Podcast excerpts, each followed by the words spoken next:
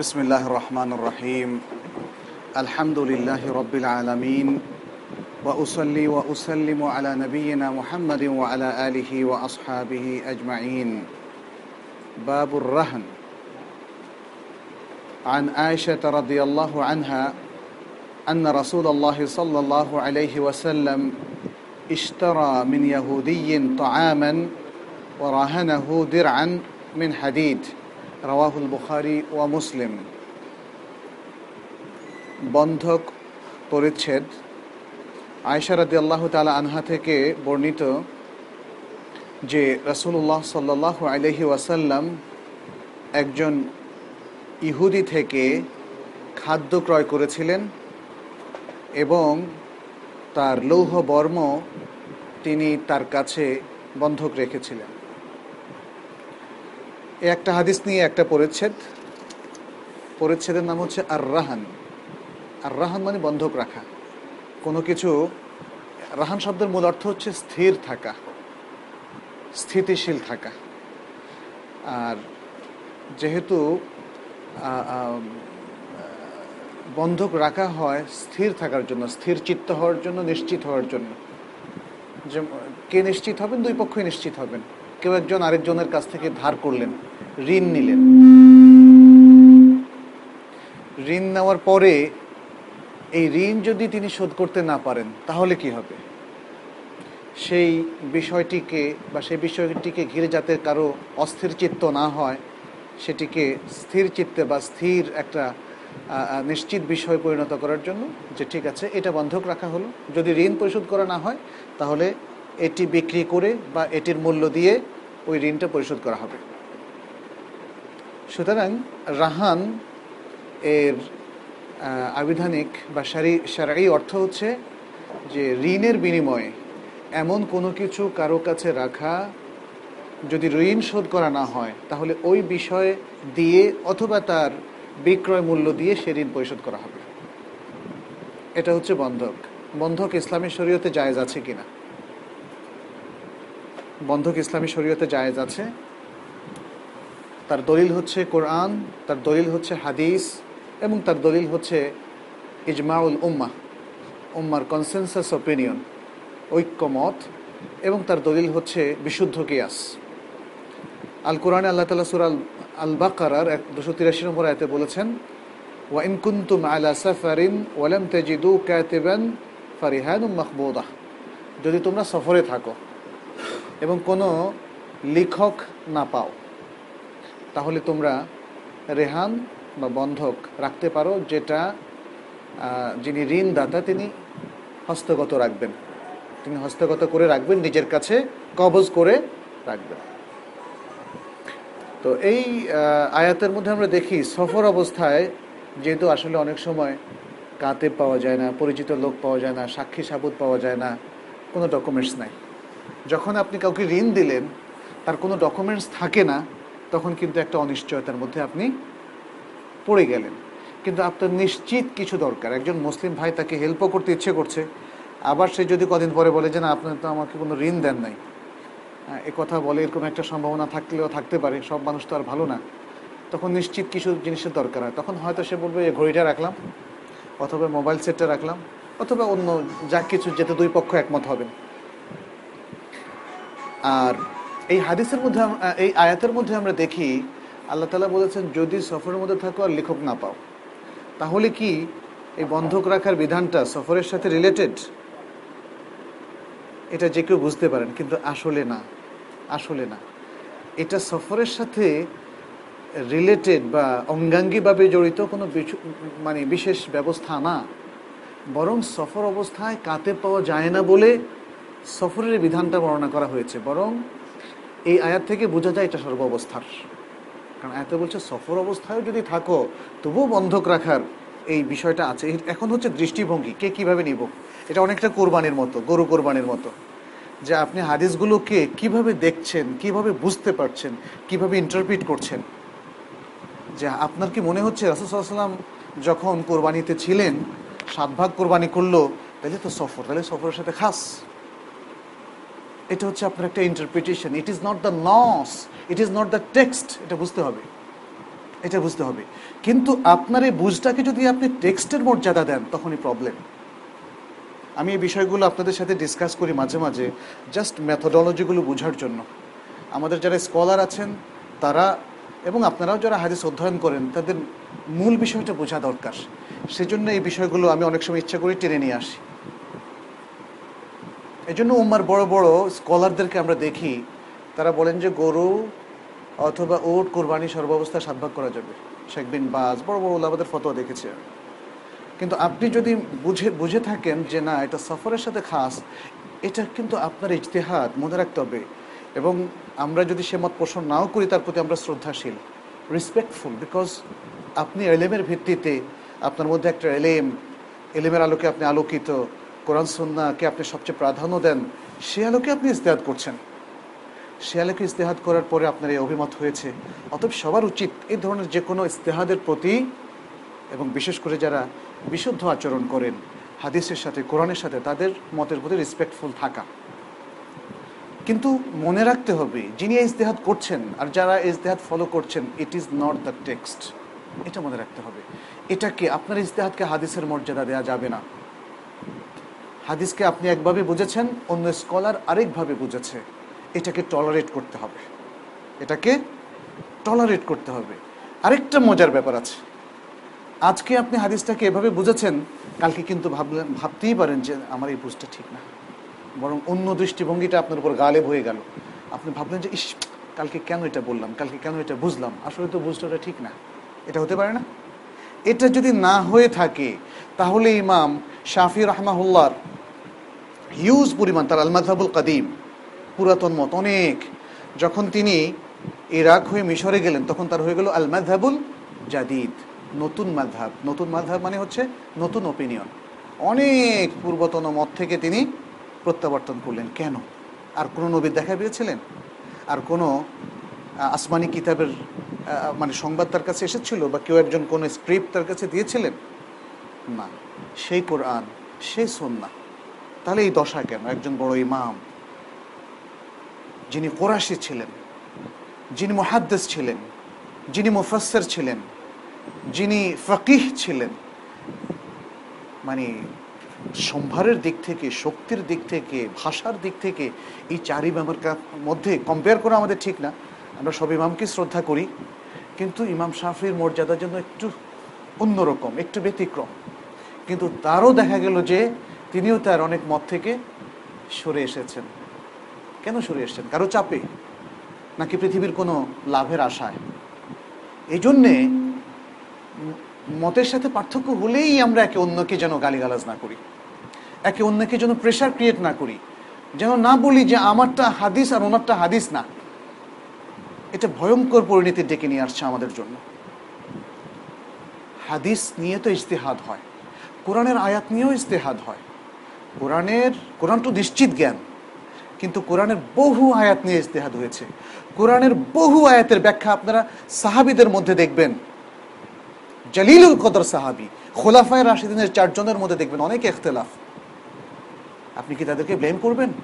তাদেরকে কাউকে বলবেন যিনি হাদিস মানেন না? বলবেন? বলবেন না। এই বিষয়গুলো বুঝতে হবে। আমাদের সমস্ত সালাফে সালেহীন আমাদেরকে চরম ভালোভাবে বুঝিয়ে গেছেন, কিন্তু আমরা অন্ধ, আমরা বুঝি না। আমাদের তারবিয়াতের মধ্যে আরও সচেতন হওয়া দরকার। আমাদের এডুকেশন ম্যাথোডলজি এগুলো বোঝার ক্ষেত্রে আমাদের অনেক চূড়ান্ত সতর্ক হওয়া দরকার। এই যে রেসপেক্টফুল হওয়ার কথা বলেছি, আপনি দেখেন সাহাবাদের কেউ কাউ কারোর প্রতি কখনো রাগ করেননি। তারা যুদ্ধক্ষেত্রে হয়তো একে অপরের বিরুদ্ধে যুদ্ধ করেছেন কখনো ফেতনার সময়। কিন্তু তারা কিন্তু রেসপেক্ট হারাননি। তাদের দেখেন একজনের প্রতি আরেকজনের কোনো কটূক্তি নাই। আপনি ইতিহাসে সেটা পাবেন না। আমাদের কাছে যত বই এসেছে, সিরার, সাহাবাদের জীবনী, অথবা যে ইমামরা যে সমস্ত তারিখের গ্রন্থ লিখে গিয়েছেন, ইমাম জাহাবি আত্মাবারি তারিখ উত্তবারি বিশাল বড় বড় ভলিউম, ইমাম ইবনু কাথির আল বিদায় নেহায়া, এগুলোর মধ্যে আমরা এইভাবে দেখি না যে এক সাহাবি এক সাহাবির বিরুদ্ধে এরকম কথাবার্তা বলেছেন। তাহলে ম্যাথাডোলজি হচ্ছে ওটাই। আপনার বুঝ ভিন্ন হতে পারে। কোরআনকে ইবনে আব্বাস রাদি আল্লাহ তালাহ এভাবে বুঝেছেন, অথচ তার গোলাম, আজাদকৃত গোলাম একরামা বুঝেছে একটু ভিন্নভাবে। এখানে তো একজন আরেকজনকে আক্রমণ করেননি। একরামা বিশেষ করে সুরা দোখানের তিন নম্বর আয়াতকে তো যেভাবে বুঝেছেন, সেটা ভুল। সেটা ভুল আমি বলছি না। আমি এতটা সাহস করতাম না বলার ভুল, কিন্তু এটা সকল মুফাসরিনদের অভিমত যে ওটা লাইলাত মোবারকা, লাইলাতুল কদর। লাইলাত নসমিন শাহবান না। কিন্তু এই যে একরামাকে কি তাই বলে আমরা গালি দেব? একরামার প্রতি কি রেসপেক্ট হারাবো? একজন জলিল কাদার তাবেঈ। বিশাল কন্ট্রিবিউশন আছে এলেমের ক্ষেত্রে তার। এই বিষয়গুলো আমাদের একটু বুঝতে হবে। আমাদের সাধারণ ভাই বোনদের মধ্যে যারা আছেন তারা বুঝতে হবে, আলেমদেরও বুঝতে হবে। একজন আরেকজনের প্রতি যেন অসহ্য আচরণ না করি, অস্থির আচরণ না করি এবং কোনো ব্লেম না দিই। বিশেষ করে যারা বেদার থেকে মুক্ত থাকার চেষ্টা করেন সেরেক থেকে দূরে থাকার চেষ্টা করেন। যাদের এখলাসটা আমাদের কাছে অনেকটাই উদ্ভাসিত, স্পষ্ট, তাদেরকে এতটুকু বলেন, এটি তার অভিমত। বলেন না, অসুবিধা কি? এটি তার অভিমত। আমি সেটাকে শুদ্ধ মনে করি না। এতটুকুও না বললে আরও ভালো। এতটুকু বলতে পারেন, আমার দৃষ্টিতে দলিলের দলিল দিয়ে মনে হচ্ছে এটা আরও বেশি শক্তিশালী। অথবা আপনি আপনার মত বলেন। তাহলে তো মানুষ জেনে গেল, এটা ওনার মত, এটা আপনার মত। এবং আপনার মত ভালো, শক্তিশালী জানানোর জন্য আরেকজনের প্রতি অসম্মানজনক আচরণ করা, কঠোর আচরণ করা, উনি হাদিস মানেন না, এই ধরনের আচরণ করা ঠিক না ঠিক না। সাহাবাদের যুগ থেকে ইখতলাফ চলে এসছে, এটা এখন আমাদের ট্র্যাডিশন এই এই ইখতলাফটা বেসড অন দলিল অথবা বেসড অন ইজতেহাদ যে ক্ষেত্রে ইজতেহাদ করা যায়, এটা এখন আমাদের ট্র্যাডিশন এটা থেকে কোনো যুগ মুক্ত নাই, সাহাবারা কোনো জেনারেশন মুক্ত নাই এবং একটা একটা দেশও মুক্ত নাই। একটা দেশের মধ্যে যত আলেমোলামা আছেন, সাধারণ মানুষও মুক্ত নেই। তাহলে এরকম একটা জিনিসের ব্যাপারে আমরা যেন বেশি বাড়াবাড়ি না করি। এখানে আমি বলছি যে, প্রশ্ন আমরা পরে নিব ইনশাল্লাহ এখানে সফরের বিষয়টা আসার পরেও ওলামাই কেরাম বলেছেন যে, সফর অবস্থায় সাথে বন্ধক এর বিধানকে সম্পৃক্ত করা যাবে না। মুকিম অবস্থায় বন্ধক নেওয়া যাবে কিনা এরকম দলিল কিন্তু কোরআনের মধ্যে আর আসে নাই। তাহলে কোরআনের মধ্যে সফরের কথা বলেছে, তাহলে সফর কেউ কেউ বুঝেছেন?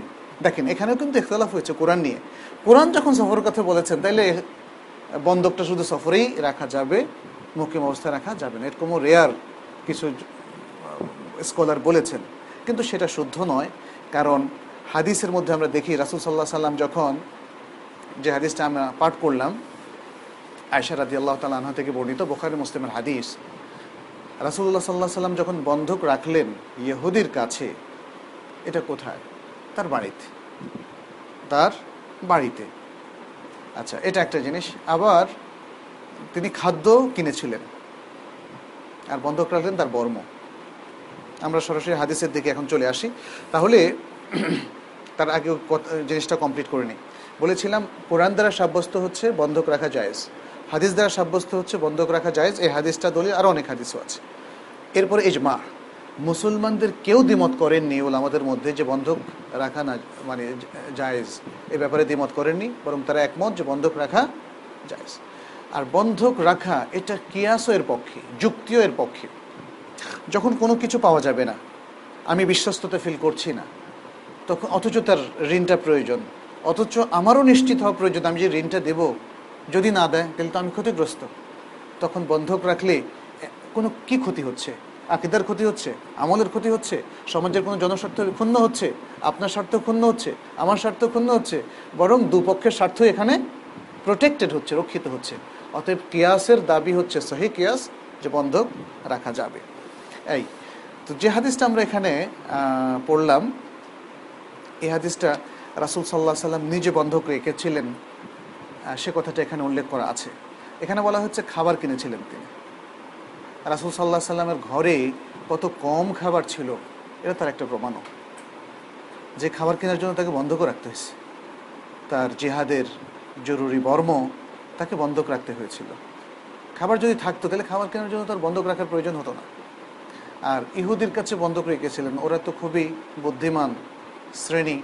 আল্লাহর নবীকেও পর্যন্ত তারা যাকে আল আমিন বলে জানতো, তার প্রতিও তারা বিশ্বস্ততা ফিল করেনি।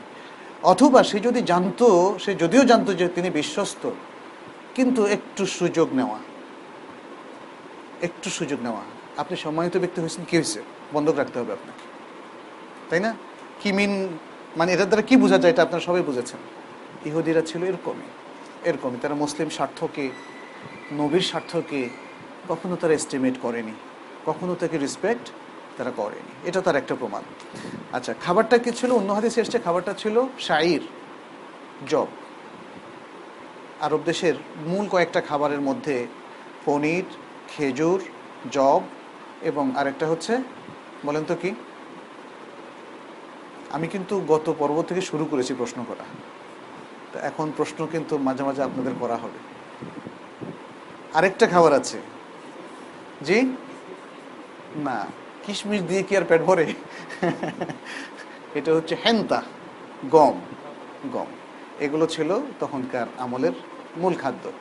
বলে আমাদের অনেকেই বলেন যে হাদিসে যখন তো আম আসে, তার মানে হচ্ছে গম। এটা অনেকে বলেন, সবাই না কিন্তু। কিন্তু এই হাদিস দ্বারা প্রমাণিত হলো যে না তো আম বলতে গমের বাইরে অন্য খাবারকে বোঝায় এবং সেটা হচ্ছে জব এবং সেটা হচ্ছে শাইর, যেটা অন্য হাদিস থেকে বোঝা যায়। এই যে যে খাদ্যের বিনিময়ে তিনি বর্মটাকে বন্ধক রেখেছিলেন, সে খাদ্যটা ছিল শাইর বা জব।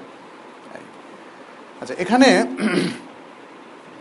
হাদিস থেকে অনেকগুলো বিষয় আমাদের কাছে প্রমাণিত হয়। প্রথম বিষয়টা তো আমরা বলেই ফেলেছি, এক হচ্ছে বন্ধক রাখা জায়েজ।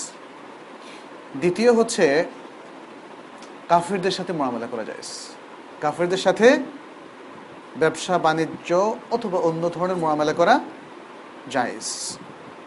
আচ্ছা। এবং কোনো কারণে আপনি যদি কাফেরদের সাথে এভাবে মোকাবেলা করেন বা করার প্রতি আপনার আগ্রহ জন্মে, সেটা ইসলামী শরীয়তে কিন্তু নিষিদ্ধ নয়। আমরা অনেকেই এটা এক হাত নেওয়ার চেষ্টা করি।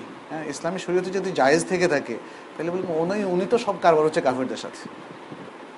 এইভাবে বলাটা ঠিক হবে না। ওনার সব কারবার কাফেরদের সাথে শুধু ব্যবসা বাণিজ্য করার কারণে এটা করাটা, বলাটা ঠিক হবে না। তবে হ্যাঁ যদি মুসলমানদেরকে কেউ ঘৃণা করে এবং অমুসলমানদেরকে কেউ বন্ধু মনে, বলে, তাদেরকে বেশি বিশ্বস্ত মনে করে, কথায় কথায় খালি ইসলাম আর মুসলমানদের কুৎসা রটনা করে, তাহলে বুঝতে হবে যে ওনার মানে এই এই এই এই এই যে ইন্টারাক্ট করছেন তিনি অমুসলিমের সাথে, এখানে কিছু তার দৃষ্টিভঙ্গিগত ত্রুটি আছে।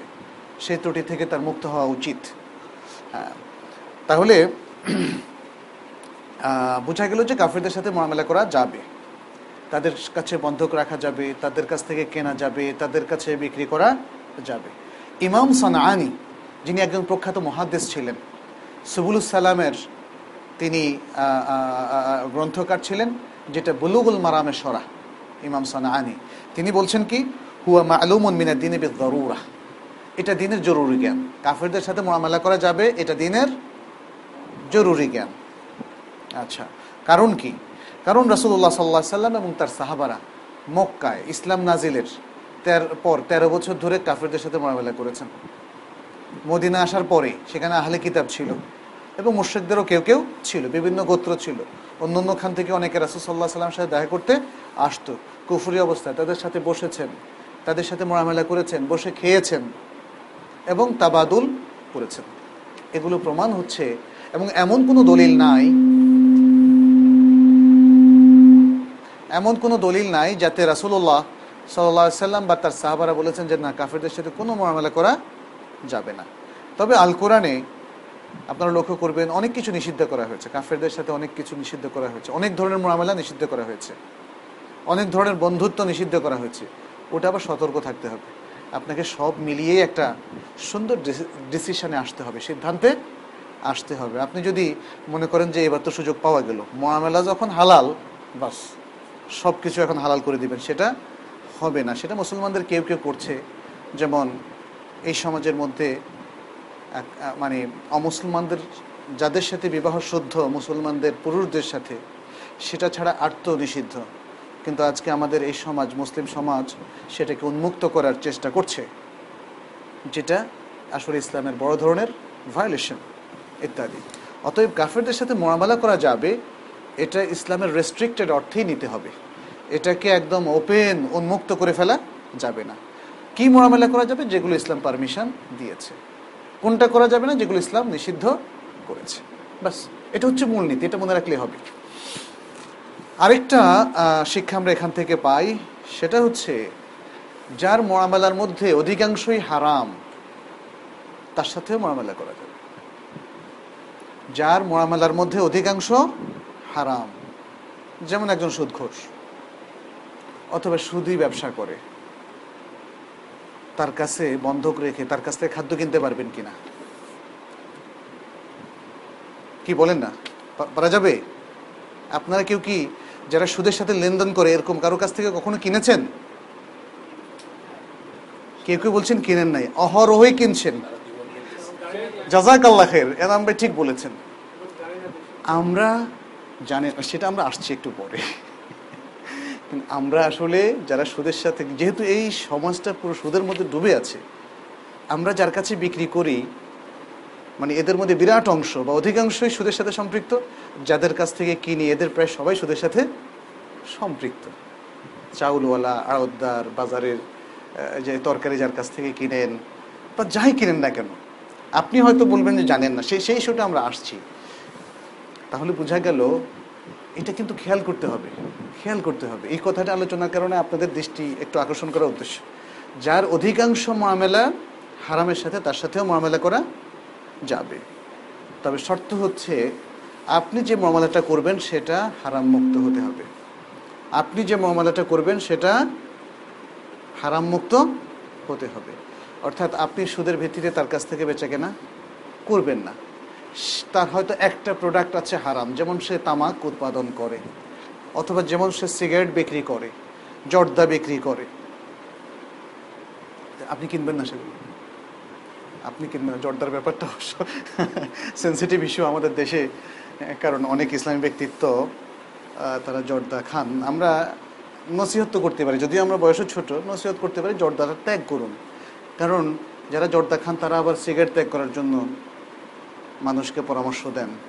অতএব জর্দাটা ত্যাগ করুন, কারণ এই তামাক থেকেই সিগারেটটা তৈরি হয়। এই সানানি বলেছেন, দেখেন, ইমাম সানানি মহাদ্দেশ উনি ফকিও নাকি মহাদ্দেশ তবে ফাকিও ছিলেন, কারণ হাদিসকে খুব ভালো করে বুঝতেন। সানানি বলছেন ওয়াফি হে দলিলুন ইলা আদামিন নজর ইলা কাইফিয়াতে মুআমালাতিহিম ফি আনফুসিহিম। যে এর মধ্যে দলিল আছে, হাদিসটার মধ্যে, ছোট্ট হাদিস, এর মধ্যে দলিল আছে যে এই যার থেকে আপনি কিনছেন, এ মূলত কি করে? তার কয়টা ফ্যাক্টরি কোন ফ্যাক্টরিতে কীভাবে ইনভেস্ট করছে? কার থেকে টাকা নিয়ে আসছে? হ্যাঁ? কোনো কোনো ফ্যাক্টরিতে কিছু হারাম মালও আছে। এগুলো দেখার দায়িত্ব আপনার নয়। এগুলো দেখার দায়িত্ব আপনার নয়। এটা এই হাদিস থেকে বোঝা যায়। আল্লাহ রাসুল সাল্লাহ সাল্লাম ইহুদিকে জিজ্ঞেস করে নাই যে, দেখো, আসো আসো। আগে দেখি তোমার কাছে বন্ধক রাখব। তুমি কি করো বলো? তোমার কাজগুলো ঠিক আছে কিনা? এর মধ্যে হারামের সম্পৃক্ততা আছে কিনা, এইটা প্রমাণ হওয়ার পরে আমি তোমার কাছে বন্ধক রাখব। এটা কিন্তু ঘটেনি। এটা কিন্তু ঘটেনি। তাহলে বোঝা গেল যে এই সমাজের মধ্যে কে কি করছে, তার সাথে মোয়ামেলা করার জন্য সেটা পুরোটা যাচাই করাটা জরুরি নয়। তবে যেই মোয়ামেলাটা আপনি তার সাথে করছেন ডিস্টার্ব হচ্ছে দেখি। যেই মোয়ামেলাটা আপনি তার সাথে করছেন, সেটা হারাম মুক্ত হতে হবে সব দিক থেকে। আপনার তরফ থেকেও, তার তরফ থেকেও। আপনারা দুজনে মিলে যে ব্যবসাটা করছেন, সেটা হারাম মুক্ত হতে হবে। আপনি যদি বলেন যে, না, আমি হালাল টাকা আর সে হারাম টাকা বিজনেস মানে ইনভেস্ট করছে, তাহলে এটা হবে? এইটা হবে না। আপনি তার দিকে দেখবেন না, এই মোয়ামেলার বাইরে অন্য অন্য ক্ষেত্রে। বাট এই মোয়ামেলার মধ্যে আপনি দেখতে হবে। আপনি যদি তার চোরাই মাল আর আপনার হালাল মাল একসাথে বিজনেস করতে রাজি হন, তাইলে তো হালাল হারাম মিক্স হয়ে গেল। তাহলে পয়েন্ট এবং ফোকাস শুধু এটাই যে আপনাদের দুজনের মধ্যকার যে ইন্টারাকশন অথবা যে মহামেলা, সেটা দুপক্ষ থেকে হালাল হতে হবে। এর বাইরে কে কী করছে, সেটা খুব ইম্পর্টেন্ট না। এটা হচ্ছে ইম্পর্টেন্ট না হচ্ছে জাহেজ না জাহেজ হওয়ার দিক থেকে। কিন্তু ইম্পর্টেন্ট একদিকে যার সাথে আপনি মরামেলা করবেন, সে কি আল্লাহর হক রক্ষা করে কিনা? সে কি হালাল হারাম বেসে চলে কিনা? এটা হচ্ছে ভ্যালুজের দিক থেকে। আইডিওলজির দিক থেকে এটা আমাদের কাছে ইম্পর্টেন্ট আমি কখনোই একজন হারামে সম্পৃক্ত লোকের সাথে আমি কখনোই শরিক হব না। দিস ইজ মাই চয়েস এটা আমাদেরকে খেয়াল রাখতে হবে। এটা সব মুসলমানের চয়েস হওয়া উচিত। কিন্তু যদি কেউ ইন্টারাক্ট করে, তাহলে সেটা হারাম হবে না এবং তার যে মামলাটা হারাম মুক্ত মামলা করল, সেটা হারাম হবে না। এটা হচ্ছে বড় উদ্দেশ্য। আমাদের কথাগুলো কিন্তু একটু সূক্ষ্মভাবে বুঝতে হবে। কারণ সূক্ষ্মভাবে না বুঝলে ইন্টারপ্রিট করা হবে ভুল। চতুর্থ হচ্ছে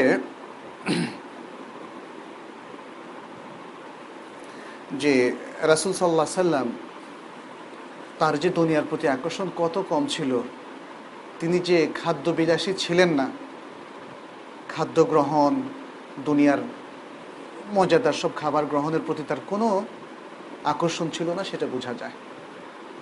এই একটা হাদিস থেকে না, আর অনেক হাদিস থেকে। তার লাইফ স্টাইল কেমন ছিল, তার ঘরটা কেমন ছিল, তার ঘরটা এত নিচু ছিল, মাথার সাথে লেগে যেত। আর তার শোয়ার আসনটা এত আরামদায়ক, এত বেশি ভালো ছিল যে ঘুম থেকে উঠলে তার পিঠের মধ্যে প্রত্যেকটা দাগ বোঝা যেত খেজুর গাছের। ওটা ছিল খেজুর গাছের তোষক। খেজুর গাছের যে ইয়েটা আছে না, যে কাণ্ডগুলো আছে, ওগুলো দিয়ে তিনি তোষক বানাতেন। যাই হোক, আর তার ঘরে অনেক সময় দুটো কালো জিনিস ছাড়া কিছুই থাকতো না। কালো জিনিস দুটো কি? এটা তো একটা হলো। আরেকটা পানি। পানি এবং খেজুর। এ দুটো ছাড়া থাকতো না। আর অনেক সময় কিছুই থাকতো না। আল্লাহ তালা আমাদের সবাইকে খুবই সিম্পল লাইফ মেনটেন করার তৌফিক দান করুন। দুনিয়ার আকর্ষণ থেকে রক্ষা করুন। এবং আমরা যেন সকলেই রাসুসাল্লাহ সাল্লামের সুন্নাকে অনুসরণ করতে পারি, সে তৌফিক দান করুন। এই পরিচ্ছেদে এই হাদিসটা শেষ। এর পরের পরিচ্ছেদ হচ্ছে বাবুল হাওয়ালা। বাবুল হাওয়ালা। হাওয়ালা শব্দটি তাহাউল থেকে এসছে। তাহাউল মানে হচ্ছে এন্তেকাল।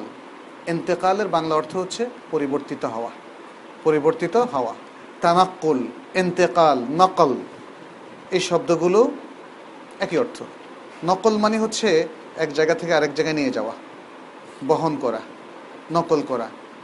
নকলটা কিন্তু বাংলা শব্দ যে পরীক্ষায় নকল করা বলা হয় যে। তার মানে হচ্ছে দেখে দেখে ওখানে যা আছে সেটাকে খাতার মধ্যে তোলা। এটা হচ্ছে নকল করা। নকলুল আফস মানে আমতে আর যেটাকে কি বলব আমরা, গুডস মানে জিনিসপত্র, এক জায়গা থেকে আরেক জায়গায় নিয়ে যাওয়া। এটাকে বলে নকলুল আফস মাকান ইলা মাকান। এক জায়গা থেকে আরেক জায়গায় জিনিস নিয়ে যাওয়া, এটাকে বলা হয় নাকল আচ্ছা আর ইন্তেকাল মানে হচ্ছে নিজেই চলে যাওয়া। এই জন্য বলে না ইন্তেকাল করেছেন। ইন্তেকাল করেছেন। কাউকে স্থানান্তর করা নয় নিজেই স্থানান্তরিত হয়ে যাওয়া তিনি পৃথিবী থেকে আখিরাতে স্থানান্তরিত হয়েছেন। আচ্ছা এটাই তো মৃত্যু। কিন্তু অনেকে বলে যে না না না না, মৌত বলা যাবে না। ইন্তেকাল করেছেন। রাসুল্লাহ সাল্লাহ সাল্লামের ব্যাপারে তারা বলে যে তিনি তো মারা যাননি তিনি ইন্তেকাল করেছেন। কিন্তু ইন্তেকালটাই তো হচ্ছে মাউত রাসুল সাল্লাহ সাল্লাম এখন আর দুনিয়াতে নেই। তিনি হায়াতে বার জাখিয়ার মধ্যে আছেন। এবং হায়াতে বার জাখিয়া আখিরাতেরই একটা অংশ। এটাই হচ্ছে ইন্তেকাল। যাই হোক আমরা তাহাউল থেকে এসেছি। ইন্তেকাল। এখানে হাওয়ালা, এটা একটা সারি পরিভাষা। হাওয়ালা। হাওয়ালাটা কি? হাওয়ালাটা হচ্ছে ঋণের ক্ষেত্রে ঋণ গ্রহিতার লাইবিলিটিসটাকে তার কাছ থেকে আরেকজনের কাছে স্থানান্তরিত করা।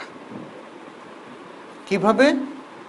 ঋণ গ্রহিতার আর ঋণের শোধ করার সাধ্য নাই। বলল যে, আমার এই ভাই রাজি হয়েছেন, তিনি এই লায়াবিলিটিসটা নেবেন। ঋণ যখন আদায়ের সময় এসে যাবে, আমি যদি দিতে না পারি, তখন তিনি দেবেন। তাহলে মূল দায়িত্বটা, এখন তাহলে আপনি হচ্ছে ঋণদাতা।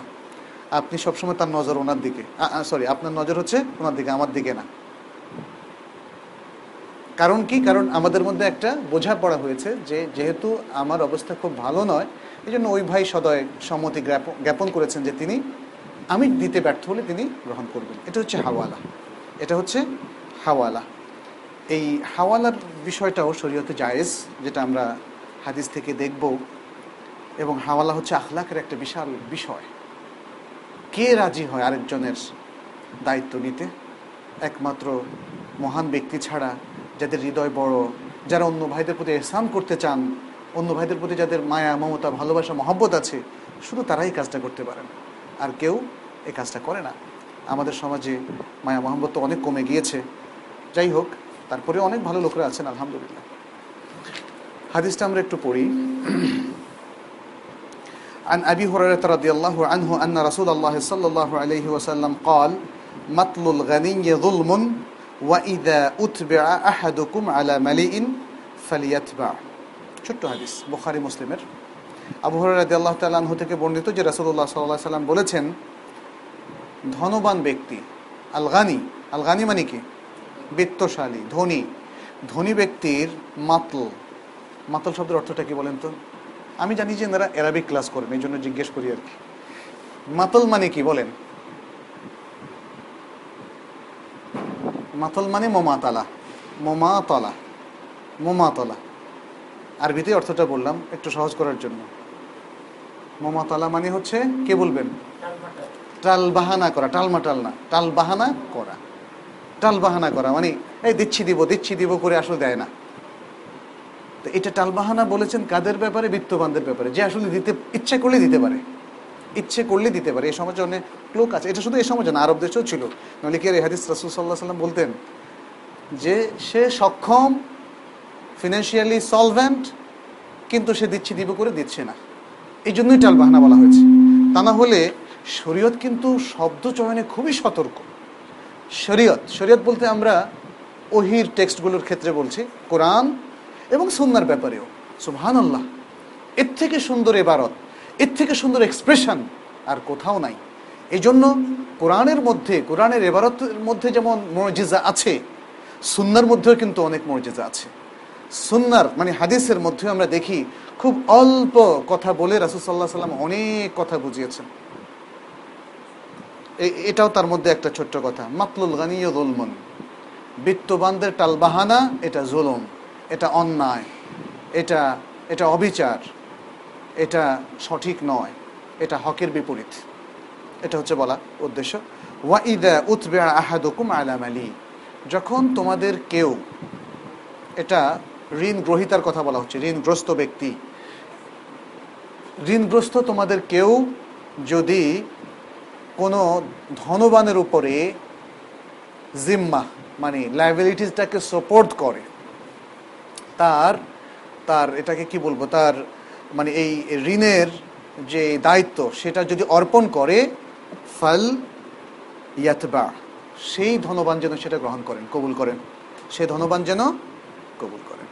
দেখেন, কি সুন্দর আখলাখ শিক্ষা দিচ্ছে সুহান আল্লাহ আর ইসলাম নিয়ে সারা বিশ্বে কি মিথ্যাচার চলছে। প্রত্যেকটা হাদিস, দেখেন, আমরা তো এখানে অনেক আলোচনা করেছি। ফেকি আলোচনার মধ্যেও দেখি যে এত সুন্দর আখলাক আমাদেরকে শেখাচ্ছে। আমরা আলোচনা করিনি আগে, আগেরগুলো তো আলোচনা করেছি। প্রত্যেকটা ফেকের মাসালার মধ্যে আমরা আখলাক শিখেছি, আমরা তার বিয়া শিখেছি, আমরা আমরা ভালো মানুষ হওয়ার প্রেরণা পেয়েছি। এটাও তার মধ্যে একটা। বলা হয়েছে, বৃত্তশালীরা যে টালবাহানা করে, এটা অন্যায়, এটা অবিচার, এটা বন্ধ হওয়া উচিত। এবং বলা হয়েছে, যদি অন্য কোনো বৃত্তশালীকে কোনো একজন অক্ষম ব্যক্তি ফিনান্সিয়ালি যিনি ডিসেবল হয়ে গিয়েছেন, যার এখন, যাকে আরবিতে বলা হয় মো আসের কঠিন অবস্থায় পতিত হয়েছেন, আর দিতে সক্ষম নন তিনি যদি কোনো ধনবানকে বা সলভেন্ট কোনো ভাইকে, বোনকে তিনি অনুরোধ করেন যে আমার জিম্মাটা আপনি গ্রহণ করুন, এবং তখন ঋণ দাতাকে তিনি বলেন যে এখন থেকে তার কাছ থেকে আপনি পাওনাদার হলেন, তাহলে সেই ধনবান ব্যক্তি যেন এই প্রস্তাবটা গ্রহণ করে। এটা হচ্ছে হাদিসের বক্তব্য। ম্যালি ম্যালি মানেও গানি। ম্যালি যার মধ্যে মানে ভরপুর কি আছে? মাল, সম্পদ। মানি ইত্যাদি যার কাছে আছে, তিনি হচ্ছেন মালি। মালি, গানি ফ্যারি অনেকগুলো শব্দ। শব্দগুলো সবই কিন্তু হাদিসে এসছে। আথরিয়া ফ্যারি ফা দিয়ে। ফ্যারিউন গানিউন মালিউন। এর মানে হচ্ছে বিত্তবান বিত্তবান। আচ্ছা এখানে অনেকগুলো বিষয় আসলে আছে। রাসুল্লাহ সাল্লাহ সাল্লাম হাদিসের মধ্যে ইসলামের সুন্দর মোয়ামেলার একটা দিক উন্মোচিত করেছেন। তিনি একদিকে যে ঋণ গ্রহিতা, তাকে ঋণ দ্রুত আদায় করার জন্য তিনি অনুপ্রেরণা দিয়েছেন এবং বলেছেন, এতে টালবাহানা করা হলে সেটা হবে জোলম। অন্যদিকে ঋণদাতাকে বলেছেন এক্সকিউজটা গ্রহণ করতে। এবং বিশেষ করে ঋণ গ্রহীতা যদি অসামর্থ্য হন, তখন যেন অন্য কোনো ভাইয়ের সাহায্য যদি নেওয়া হয়, সেটাকে তিনি কবুল করেন। তাহলে দুদিক থেকেই তিনি এই ট্রিটমেন্টটা দিয়েছেন। সুন্দর আখলাক তিনি আমাদেরকে শিখিয়েছেন। এখানে বলা হয়েছে, মাতলুল গানি জুলমন, যে সম্পদশালী ব্যক্তির বা বিত্তবান ব্যক্তির টালবাহানা জুলম। এখানে কিন্তু এটা বলা হয়নি যে তিনি দেরি করলেই এটা টালবানা হয়ে যাবে। তা আখিরুল গানি দুলমুন এটা বলা হয়নি। তা আখির মানে কি করা? বিলম্ব করা। আখারায়ু আখিরু থেকে তা আখির সেখান থেকে আখিরাত এসছে কিন্তু। মনে রাখতে হবে, আরবিতে সব একটার সাথে আরেকটা লিঙ্ক আখিরাত। আখিরাত মানে কি? শেষ। দুনিয়ার পরে যেটা আসবে last the end of the world দুনিয়ার শেষ। দুনিয়ার শেষটা কি? দুনিয়াটা ধ্বংস, তারপরে হলো আখিরাত। এই জন্য আখিরা মানে শেষ, শেষে আসা। এই শেষে আসার সাথে বিলম্বের একটা সম্পর্ক আছে। সেখান থেকে হলো তা আখির মানে আখির করা, শেষ করা। যাই হোক তা আখির করাটাকে হাদিসের মধ্যে হারাম বলা হয়নি, জুলুম বলা হয়নি। কারণ বিত্তমান ব্যক্তি যদি জুলুম তাখির করেন, বিলম্ব করেন টাকা দিতে আপনার সম্মতি নিয়ে, অথবা আপনিও বলছেন যে, না, আমার দ্রুত সম্মতিও নেয়নি, কিন্তু আপনি চাচ্ছেন না, আপনার প্রয়োজন নাই। সেও একটু দেরি করল, টালবাহানার কারণ না, এমনি হয়তো তার আসতে দু চার দিন দেরি হয়ে গেল। তাহলে এটা কি জুলুম হবে? এটা জুলুম হবে না। জুলুম হবে আপনি ঋণদাতা, আপনি চাচ্ছেন, আপনার নিট এটাকে এই সম্পত্তিটা ফেরত নেওয়াটা দরকার, কিন্তু তিনি দিচ্ছেন না। এটা হচ্ছে টালবাহানা এই জন্য তাখিরুল গানিয়ে জুলমন, এটা রাসুল সাল্লাহ সাল্লাম বলেননি। তিনি বলেছেন, মাতলুল গানিয়ে জুলমন। টালবাহানা আর বিলম্ব করা এক জিনিস নয়। হাদিস থেকে অনেকগুলো শিক্ষা আমরা পাই। এক নম্বর হচ্ছে টালবাহানা করা হারাম। সুতরাং ধনী ব্যক্তির উচিত ঋণদাতা চাহিবা মাত্র তার ঋণ পরিশোধ করা। এটা হচ্ছে প্রথম শিক্ষা। দ্বিতীয় হচ্ছে মানে এটার সাথে আরেকটা জিনিস আসলে আমরা আলোচনা করতে পারতাম, সেটা আগে করিনি, এখন করব। সেটা হচ্ছে ব্যক্তি থেকে ঋণ নেওয়া আর প্রতিষ্ঠান থেকে ঋণ নেওয়া, এটাকে মানুষ ভিন্ন চোখে দেখে। মানুষ ব্যক্তির ঋণটা দেওয়ার একটা তাগাদা অনুভব করে, কিন্তু প্রতিষ্ঠানের ঋণ দেওয়ার তাগাদা অনেক সময় অনুভব করে না। বিশেষ করে সেগুলো যদি হয় ব্যাংক। কারণ ব্যাংক ঋণ খেলাপি। আমাদের দেশে এত বেশি, তারা যদি ইসলামিক হয়ে থাকে, ইসলামিক ব্যক্তি মানে মুসলিম, প্র্যাকটিসিং মুসলিম হয়ে থাকে, তাহলে তাদের জানতে হবে যে এই এই মাতলটা, এই টালবাহানাটা হারাম। এই টালবাহানাটা হারাম। আচ্ছা দ্বিতীয় হচ্ছে ডিস্টার্ব হচ্ছে কেন? দ্বিতীয় হচ্ছে লাস্টে যে কথাটা বলছিলাম, এই টালবাহানা দ্বারা বোঝা যাচ্ছে বিলম্ব করা হারাম নয়, বরং টালবাহানাটা হারাম। বিলম্ব করাটা যদি টালবাহানায় পরিণত হয়, তখন সেটা হারাম। তৃতীয় হচ্ছে, এই যে হারাম হওয়ার কথাটা, টালবাহানা বা যে বিলম্ব করাটার মধ্যে টালবাহানা থাকে, সেটা হারাম কাদের ক্ষেত্রে? ওই সমস্ত বিত্তবানদের ক্ষেত্রে যারা আসলে চাহিদা মাত্র ফেরত দিতে সক্ষম। চাহিদা মাত্র ঋণ ফেরত দিতে সক্ষম। কিন্তু যারা কোনো কারণে অক্ষম হয়ে গিয়েছে, এই হাদিস থেকে বোঝা গেল, তাদের তাদের বিষয়কে আমরা টালবাহানা বলি অথবা বিলম্ব করা বলি, কোনোটাই হারাম না। কারণ বিত্তবানদের, সক্ষমদের, যারা ফিরিয়ে দিতে সামর্থ্য রাখে, তাদেরটা হারাম। তাহলে যারা ফিরিয়ে দিতে সামর্থ্য রাখে না, অথবা সক্ষম নয়, অথবা তারা মোসের হঠাৎ করে অক্ষমে মানে আর্থিক অক্ষমতায় পড়ে গিয়েছে, তাহলে তাদের এই বিষয়টা হারাম নয়। এখানে একটা জিনিস আমি লক্ষ্য করেছি অনেক দিন থেকেই, মানুষ কিন্তু যখন সে মন্তব্য করে, তখন সে সব একাকার করে ফেলে। একজন লোকের সামর্থ্য, অসামর্থ্য সে আর দেখে না। তার কাছে ব্যাপার হচ্ছে উনি আমার টাকা দিচ্ছেন না। উনি আমার টাকা দিচ্ছেন না, ফলে উনি ওনাকে আরে অনেক খারাপ কথা বলে ফেলবে। এখানে যারা অক্ষম হয়, তাদের ব্যাপারে ইসলামের কি দৃষ্টিভঙ্গি? সেই ব্যাপারে মনে হয় হাদিস আছে, অথবা এই হাদিসের মধ্যে শেষে আলোচনা আসতে পারে। চতুর্থ হচ্ছে, যারা অক্ষম হয়ে পড়ে, না, এই হাদিসের মধ্যে আমরা আলোচনা করব, যারা অক্ষম হয়ে পড়ে, তাদের কাছে টাকা চাওয়া যাবে না। যারা অক্ষম হয়ে পড়ে, তবে এই জিনিসটা শোনার পরে সবাই যদি দাবি করে যে আমি অক্ষম, তাহলে মুশকিল। এই সুযোগে দেখেন, শরিয়াতের সবচেয়ে বড় মানে একটা মানে আমাদের দিক থেকে নেগেটিভ শরিয়ার দিক থেকে না। নেগেটিভ সাইড হচ্ছে শরিয়ার এই সুযোগগুলো আমরা এমনভাবে নেই, তখন মূল ব্লেমটা এসে পড়ে শরিয়ার উপরে, ইসলামের উপরে।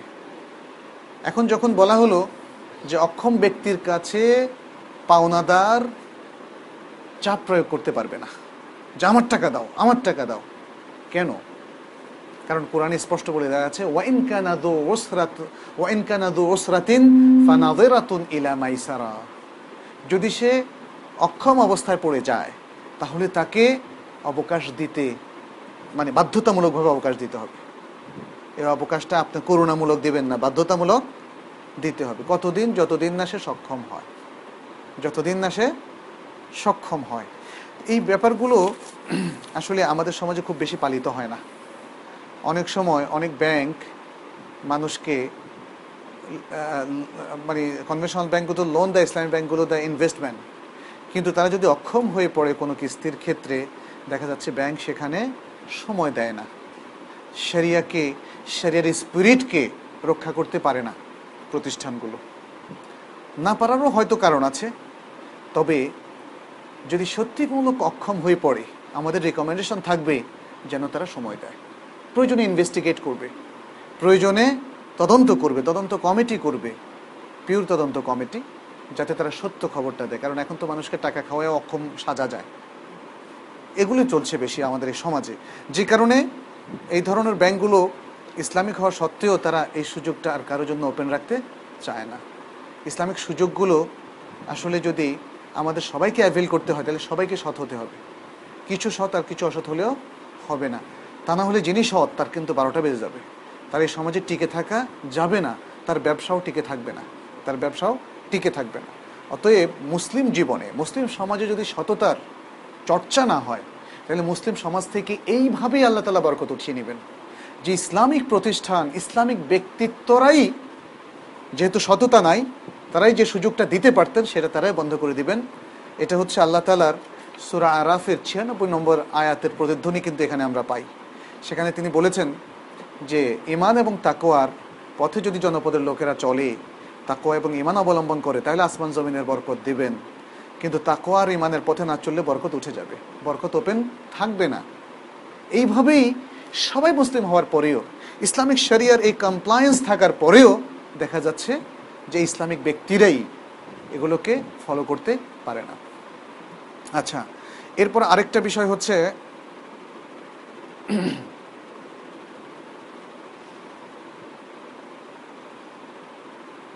আচ্ছা। হাদিসের মধ্যে বোঝা যাচ্ছে যে দ্বিতীয় অংশে যে যখন কেউ অক্ষম হয়ে পড়ে আরেকজন ভাইকে তার দিম্মা সে স্থানান্তর করতে চায় ট্রান্সফার করতে চায়, সে অবস্থায় জহের হাদিস থেকে বোঝা যাচ্ছে, ফেলিয়াত বা আমর সিগা। তিনি যেন কবুল করেন। তিনি যেন কবুল করেন। তবে অন্য অন্য হাদিস থেকে বোঝা যাচ্ছে, এটা ফরজ না। এটা তো হচ্ছে এহসান। এহসানকে ইসলাম কখনোই ফরজ করেনি। এই জন্য কোরআন আল্লাহ তালা বলেছেন, মা আলাল মোহসিনা মিন সাবিল, যে যিনি ডোনার যিনি মানুষের উপকার করবেন, এই উপকার করাটা অপশনাল ক্ষেত্রে তার জন্য বাধ্যতামূলক নয়। অনেক ক্ষেত্রে বাধ্যতামূলক হয়, সেগুলো ইসলামী সেরিয়া চিহ্নিত করেছে। কিন্তু সর্বাবস্থায় যে কোনো ধরনের স্থান মানুষের প্রতি করাটা, এটা হচ্ছে আমাদের আমাদের আমাদের চারিত্রিক সৌন্দর্য, চারিত্রিক সততা, আমাদের হৃদয়ের বড়ত্ব, মহত্ব। কিন্তু এটা সর্বাবস্থায় ফরজ নয়। রাস্তায় যখনই কোনো দরিদ্র দেখবেন, পকেট থেকে টাকা বের করে দেওয়াটা ফরজ না। ভিক্ষুক আসলেই তাকে দিতে হবে, এটা ফরজ না। কিন্তু দেওয়াটা উত্তম। বিষয়টাকে আমাদের সেভাবেই দেখতে হবে। আচ্ছা মালি বা বিত্তবান যেটা এখানে এসেছে দ্বিতীয় অংশে, ওলামারা এটাকে তিনটা বৈশিষ্ট্য দিয়ে ব্যাখ্যা করেছেন। এক ম্যালি বা বিত্তবান হচ্ছে সেই ব্যক্তি যে যখন ইচ্ছা এই টাকাটা শোধ করতে পারে, যখন ইচ্ছা টাকাটা শোধ করতে পারে। দ্বিতীয় হচ্ছে যে তার ওয়াদায় সত্যবাদী এবং সে ওয়াদা পালন করতে সক্ষম। তৃতীয়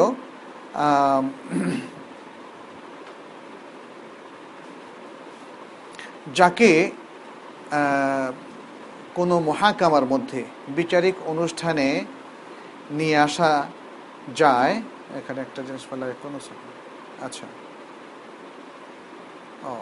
তৃতীয় যে বিষয়টা বলেছে, এটা আসলে কিছুটা অস্পষ্ট, যে যাকে বিচারকের কাছে নিয়ে আসা যায় যে খুব সম্মানিত নয়, তবে সামর্থ্যবান। তবে এটার সাথে আলোচনার রিলিভেন্স খুব বেশি নেই। প্রথম দুটাকে আমরা সামর্থ্যবান হিসাবে ধরে নিতে পারি। এই পরিচ্ছেদেও একটা মাত্র হাদিস। এরপরের পরিচ্ছেদ হচ্ছে, বাবু মান ওয়াজাদা সিলাতাহু আনদা রাজুলিন কাদ আফলাস।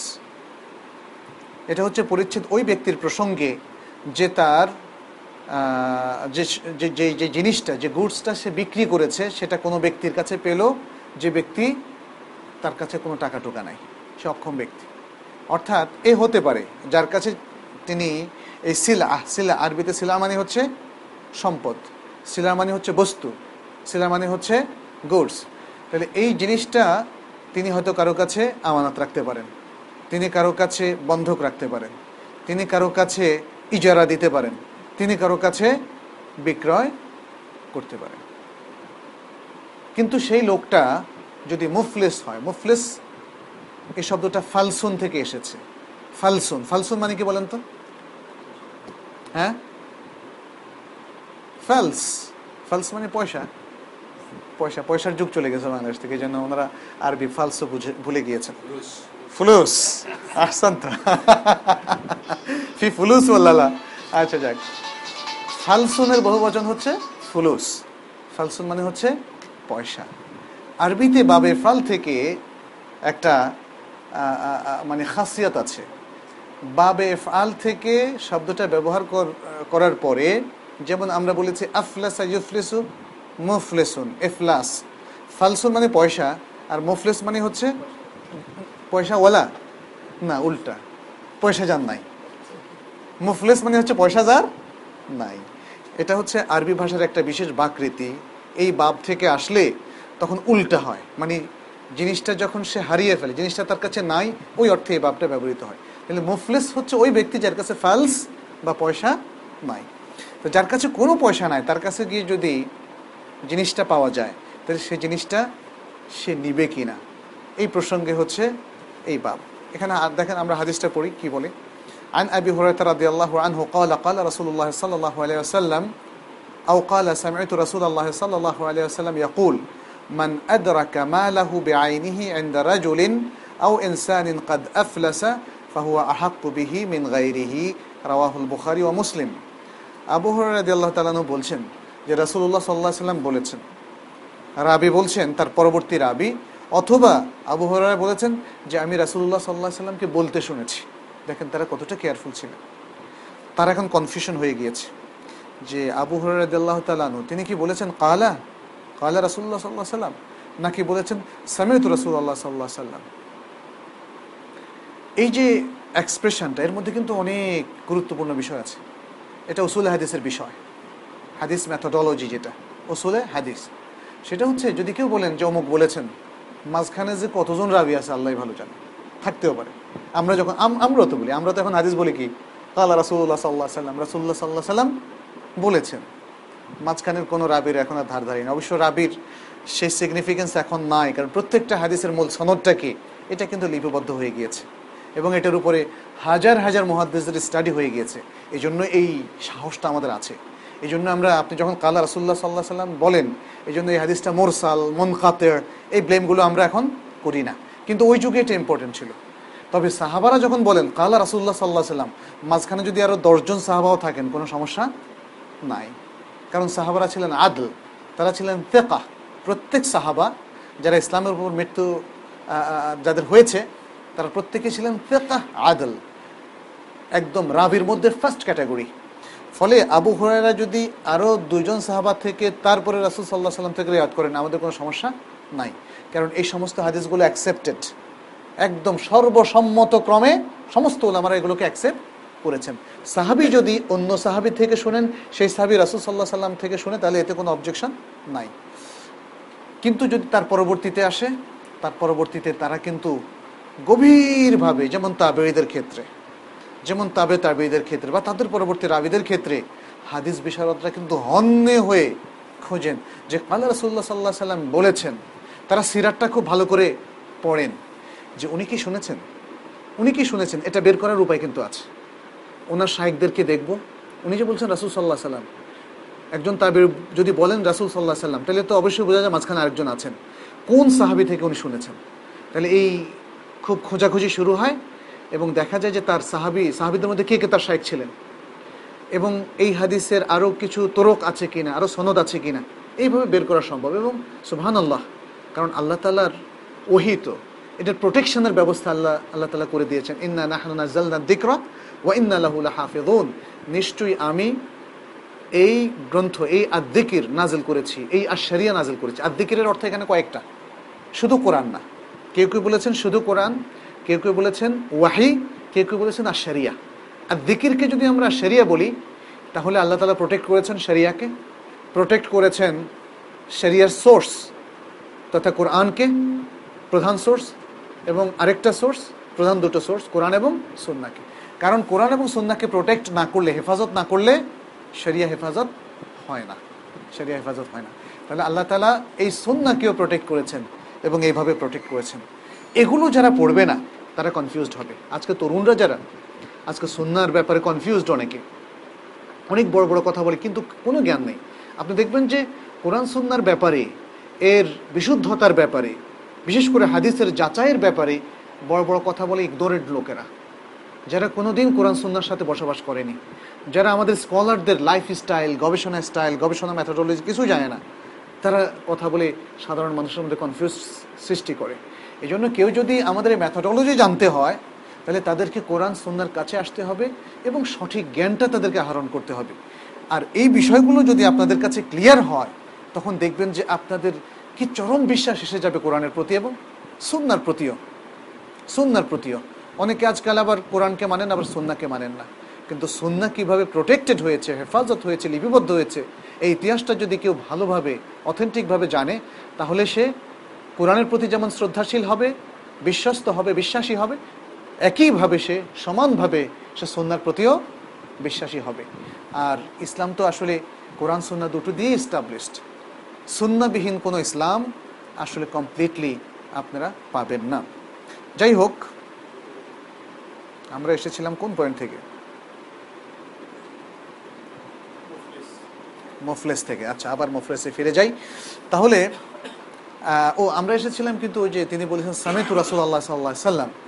রাবি যে বলেন, আমি রাসুল সাল্লাহ সাল্লামকে বলতে শুনেছি। এই কথার মধ্যে কিন্তু আর কনফিউশন থাকে না। এই কথা কি আমি বলতে পারব? সাথে সাথে বলবেন যে এটা মিথ্যা। এই জন্য যিনি রাসুল সাল্লাহ সাল্লামকে দেখেননি, তার পক্ষে কখনো এটা বলা সম্ভব নয়। সামেতু রাসুল আল্লাহে সাল্লাহ সাল্লাম। এটা শুধু সাহাবাদের পক্ষে বলা সম্ভব। কিন্তু দেখেন, আমাদের রাবিরা, বিভিন্ন পর্যায়ের রাবিরা কত সতর্ক। তিনি যদি ইভেন কনফিউজড হয়ে যান, এটা রাবির কনফিউশন যে আবুরাদ্দাল্লাহ তালানু তিনি কি বলেছেন, কাল রাসুল্লাহ সাল্লাহ সাল্লাম তাহলে একটা সম্ভাবনা থাকে, হয় তিনি নিজে শুনেছেন অথবা অন্য কোনো সাহাবি থেকেও শুনেছেন, হতে পারে। কিন্তু তিনি যদি বলে থাকেন, সামেত রসুল্লাহ সাল্লাহ সাল্লাম তাহলে বোঝা যাচ্ছে এটা আবুরাদ্দাল্লাহ তালন নিজে, নিজ কানে রাসুল্লাহ সাল্লাহ সাল্লাম থেকে শুনেছেন। বিষয়টা ইম্পর্টেন্ট এই জন্য আমি এই পয়েন্টে কথা বললাম। আচ্ছা কি বলেছেন রাসুল্লাহ সাল্লাহ সাল্লাম? বলেছেন, যে ব্যক্তি তার মাল, তার সিলাহ, তার সম্পদ, সে মানে ওটাকেই যেটা সে বিক্রি করেছে, সেটাই কোনো ব্যক্তির কাছে পায়। এখানেও দুটো শব্দ ব্যবহার করেছে হাদিসে, আইন্দা রাজুলিন আও ইনসানিন। এখানেও রাবি একটু সন্দেহ পোষণ করেছেন যে মানে যার কাছ থেকে তিনি শুনেছেন, তিনি কি রাজুল বলেছেন নাকি ইনসান বলেছেন? কিন্তু তারা সেটা উল্লেখ করে দিয়েছেন।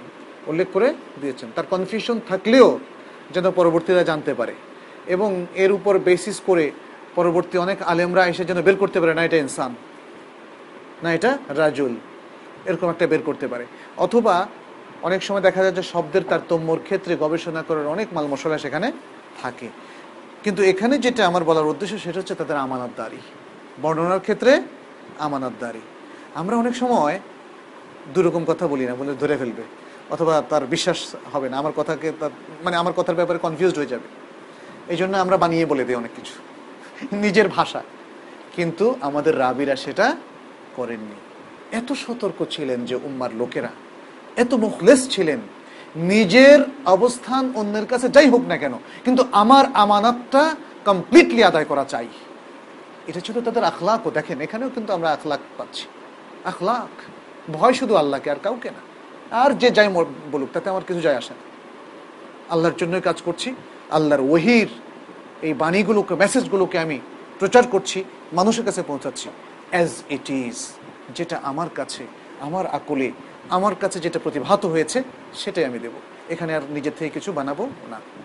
আচ্ছা তাহলে কোনো ব্যক্তির কাছে, এমন কোনো ব্যক্তির কাছে যদি সে তার নিজের সেই মালটা পায় যেটা সে বিক্রি করেছে, যেটা সে বিক্রি করেছে এখানে নাই, কিন্তু হাদিসটা আসলে সে ধরনের প্রসঙ্গে এসেছে। হাদ আফলাসা। সে এখনও হয়তো বাকিতে নিয়ে গেছে, অথবা টাকা দিবে এই অবস্থা জিনিসটা নিয়ে গেছে কিন্তু এখন আর টাকা নেই তার কাছে। এরকম লোকের কাছে। ফাহু আহাক্কু বিহিমিন গাইরি আল্লাহ রাসুল বলছেন, এখন এই লোকটা যে বিক্রি করেছে মালটা, সে বেশি হকদার। কারণ যিনি কিনেছে তিনি আর পয়সা দিতে পারবেন না। কিন্তু এটা যদি এখন ওই লোকটা খপ করে ধরে নিয়ে আসে, তাহলে তো কিন্তু দেখতে ভালো দেখাবে না। সে আদবগুলো রক্ষা করতে হবে। আমরা যখন এই হাদিসটা পাবো, এই হাদিসটাকে দ্রুত ইমপ্লিমেন্ট করার জন্য, অসৌজন্যমূলক আচরণ কিন্তু করা যাবে না। হাদিস কিন্তু বলেনি যে তোমার যখন এই সুযোগটা দেওয়া হয়েছে, ও লোক এখন আর পয়সা নাই, পয়সা তার চুরি হয়ে গেছে আজকে রাত্রে, আর দিতে পারবে না, অতএব মালটা নিয়ে আসো। আপনি অসৌজন্যমূলকভাবে মালটা নিয়ে আসবেন, এটা সাজে না। রাসুল সাল্লাহ সাল্লামের আখলাক, তার অন্যান্য রেকমেন্ডেশন থেকে আমাদের কাছে স্পষ্ট যে আপনি সৌজন্যতার সাথেই তাকে বলবেন যে আমার মালটা আপনি ফেরত দেন।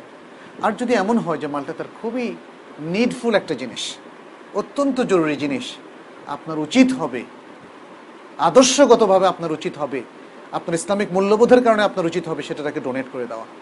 এবং এটাই তো আমরা দেখি সুবহান আল্লাহ আনসাররা সব কিছু সব কিছু থেকে পরিবারকে পর্যন্ত ভাগ করে তারা ডোনেট করেছেন, ইসলামিক পন্থা অনুসরণ করে, তালাক দিয়ে স্ত্রীকে, তাই না? সেখানে তো ওই যে মানে আমার পাওনা, আমি কতটুক ফিরে পাবো, কতটুক পাবো না, সেই হিসাবটা আসলে সেখানে গৌণ। আর এটা হচ্ছে আপনাকে ইসলামী শরীয়ত অধিকার দিয়েছে। একটা ব্যক্তির কাছে আপনি একটা সম্পদ বিক্রি করলেন সেই সম্পদের সে মূল্য পরিশোধ এখনও করেনি, পরিশোধ করার সামর্থ্য সে হারালো, সে অবস্থায় আপনি সেই সম্পদটা যদি বেআইনিহি অ্যাজ ইট ইজ তার কাছে বর্তমান থাকে, তাহলে আপনি সেটাকে নিয়ে আসতে পারবেন। আর যদি যদি সে ইউজ করে ফেলে অথবা যদি সে কিছু মূল্য পরিশোধ করে, তাহলে কিন্তু সেটাকে আপনি এইভাবে নিয়ে আসতে পারবেন না। যেহেতু সে ইউজ করার পরে তার মালিকানা প্রতিষ্ঠিত হয়েছে, অথবা আংশিক মূল্য পরিশোধ করার পরে তার মালিকানা প্রতিষ্ঠিত হয়েছে। এখন আপনি তার কাছে দাবি করতে পারেন শুধুই মূল্য, তার কাছ থেকে আর সেটা নিতে পারেন না। মূল্য যদি পরিপূর্ণ বাকি থাকে, জিনিসটাও যদি আনইউজড অ্যাজ ইট ইজ থেকে থাকে, তখন আপনি তার কাছে সৌজন্যতার সাথে অ্যাপ্রোচ করবেন যে, ভাই, আমার, ওটা তো তোমার কাছে বিক্রি করেছি আমারও একটাই অবলম্বন, এটা আর কার কাছে বিক্রি করতে হবে, তুমি তো মুফলেস, দিতে পারছ না, তাহলে আমাকে দিয়ে দাও। ইত্যাদি তাহলে এই হাদিস থেকে আমরা যেটা পেলাম, সেটা হচ্ছে এভাবে নেওয়াটা কারও কাছে যদি অসৌজন্যমূলক মনেও হয়, কিন্তু এটা হচ্ছে মূল সম্পদ যে দ্বিতীয় ব্যক্তির কাছে হস্তান্তর করেছিল সে প্রথম ব্যক্তির অধিকার। ইসলাম সে অধিকার তাকে দিয়েছে। আপনি দেখেন না সিম্পলি বুঝবেন কতটা ইনসাফপূর্ণ এটা। জোর করে আনা, এটা হয়তো অসৌজন্যমূলক হতে পারে, কিন্তু আপনি তো তার মূল্য পরিশোধ করেননি। আপনি কীভাবে এটাকে ইউজ করবেন? ওই ব্যক্তি, তার সম্পদ, সেটা অ্যাজ ইট ইজ রয়ে গিয়েছে। ওই সম্পদ তার, সে কোনো মূল্য পাওয়ার আর কোনো সম্পদ, সম্ভাবনা নাই। তাহলে ওইটা তো তারই অধিকার হওয়ার কথা। আকল তো তাই বলে। আপনি কি করে এটাকে ইউজ করবেন? ইউজ করার অধিকার আপনি কীভাবে পেতে পারেন? সাধারণ হিউম্যান ইন্টেলেক্ট কিন্তু সেটা বলে না। অতএব ইসলামী শরিয়াত কতটা বাস্তবসম্মত, কতটা মানুষের স্বাভাবিক যুক্তি এবং মানুষের অধিকার চেতনার সাথে কতটা সঙ্গতিপূর্ণ, সেটা আমরা এখানে স্পষ্টভাবে দেখলাম। আচ্ছা আমরা এরপর হাদিসে যাচ্ছি। বাবু শুফা আশুফা আশুফা এর সাথে কে কে পরিচিত আছেন? আশুফা এটাও ইসলামী শরীয়তের অত্যন্ত গুরুত্বপূর্ণ এমন একটা বিধান যে বিধানটা আমাদের এই ঢাকা শহরেও প্রতিনিয়ত আমাদেরকে ফেস করতে হয়। আশফা আশফা এই শব্দটা শেফ শাফউন থেকে এসেছে। ওয়াল ফজরি ওয়ালায়ালিন আশ ওয়াশফি ওয়াল ওয়াতর শাফর মানে হচ্ছে আজাউজ যেটাকে আমরা পেয়ার বলি। কি বলা হয় এটাকে? জোড়া জোড়া জোড়া। ওয়াশফর আর ওয়েতের হচ্ছে এক, অড, যেটাকে আমরা বলি। এই যাই হোক, তাহলে সুফা মানে হচ্ছে যেখানে দুজনের শরিকানার একটা বিষয় আছে। এক জোড়া। এই এই জমির মালিক এক জোড়া বা এক মানে এক জোড়ার চেয়ে বেশি ব্যক্তি। তাহলে সুফা মানে হচ্ছে শরিকানা এখান থেকে জোড়া, কিন্তু এখানে ইন্ডিকেট করা হচ্ছে শরিকানাকে একটা জমির মধ্যে যদি একাধিক শরিক থেকে থাকে, এটাকেই বলা হয় আশুফা তাই না? আমাদের তো জমি জমার অহরহ বিক্রি হচ্ছে সেই জন্য আমি বলছি, ইসলাম এই সোফার বিধানকে সমুন্নত করেছে। সোফার বিধানটাকে সেটা আমরা আলোচনায় আনছি ইনশাল্লাহ কারণ এটাও একটা সঙ্গতিপূর্ণ, ইনসাফপূর্ণ একটা বিষয়। শরীয়তে সোফা শব্দটা মালিকানার উপরে ব্যবহৃত হয়, শরিকানার উপরে ব্যবহৃত হয় এবং সেই অংশের উপরে ব্যবহৃত হয়, যে অংশের মালিকানার মধ্যে একাধিক ব্যক্তি, যে অংশের মালিকানার মধ্যে একাধিক ব্যক্তি শরিক। আচ্ছা এটাকে আমরা শরীয়তের দৃষ্টিতে আরও স্পেসিফিকলি বললে বলব, ইস্তেহকাক শরিক ইন্তেজা হেসাতিন হেসাতে শরিকি, মিম্মান ইন্তাকালাত ইলাইহি বেআওয়াব যে একটা জমির দুজন শরিক আছে, একজন শরিক বিক্রি করবে। সে আরেকজনের কাছে বিক্রি করতে চাচ্ছে কিন্তু শরীয়ত বলছে, আপনার কাছে বিক্রি করলে প্রথমে আপনার কাছে বিক্রি করতে হবে। আপনার কাছে অ্যাপ্রোচ করার পরে যদি আপনি না কেনেন, তখন দ্বিতীয় বা তৃতীয় ব্যক্তির কাছে সে যেতে পারবে। তাহলে শরিকের যে হেসা, যে অংশটা সে বিক্রি করতে চাচ্ছে, সেটাকে নিজের কাছে নিয়ে আসা কোনো বিনিময় দিয়ে। এটাই হচ্ছে সোফা। এটাই হচ্ছে সোফা এই যে অধিকারটা, এই অধিকারটার নামে হচ্ছে হাক্ক সোফা দ্য রাইটস অফ সোফা দ্য রাইটস অফ সোফা এটা হাদিস দ্বারা সাব্যস্ত এবং যেহেতু হাদিসে স্পষ্টভাবে এই ধরনের শরিকদের জন্য এই অধিকার সাব্যস্ত করা হয়েছে, অতএব ওলামারা আর কেউ এটার মধ্যে দ্বিমত করেননি যে শরিকানা, বিশেষ করে জমিনের ক্ষেত্রে যে শরিকানা, এক্ষেত্রে সোফা সাব্যস্ত হবে, এতে কোনো দ্বিমত নাই। আচ্ছা এখন এই বিষয়টা কি জমির সাথে রিলেটেড নাকি সকল ক্ষেত্রে? যেমন একটা দোকানের মধ্যে শরিক আছে। অন্য অন্য ক্ষেত্রেও শরিক আছে। মূলত এখানে যে হাদিসটা এসেছে আর অন্য অন্য হাদিস থেকে আমরা বুঝি বা হাদিসের মধ্যে ইন্ডিকেশন আছে এমন কিছু যার দ্বারা বোঝা যায় এটা জমির সাথে রিলেটেড কেন? কেনর উত্তরটা হচ্ছে এখানে উইজডমটা কি? উইজডমটা হলো যে মানুষ যখন একসাথে জমি করবে, সে জমিতে বসবাস করবে অথবা ফসল করবে, তখন তার যিনি অংশীদার হবেন, তিনি যদি ভালো হন, তিনি সুখী হবেন। আর তিনি যদি ভালো না হন তাহলে তার মানে জীবনটা জাহান্নাম হয়ে যাবে। খারাপ প্রতিবেশী বললে কি হয় অবস্থা? খারাপ প্রতিবেশী হলে কি হয়? এটা ওয়েস্টার্ন কান্ট্রিগুলোতেও দেখা যায়।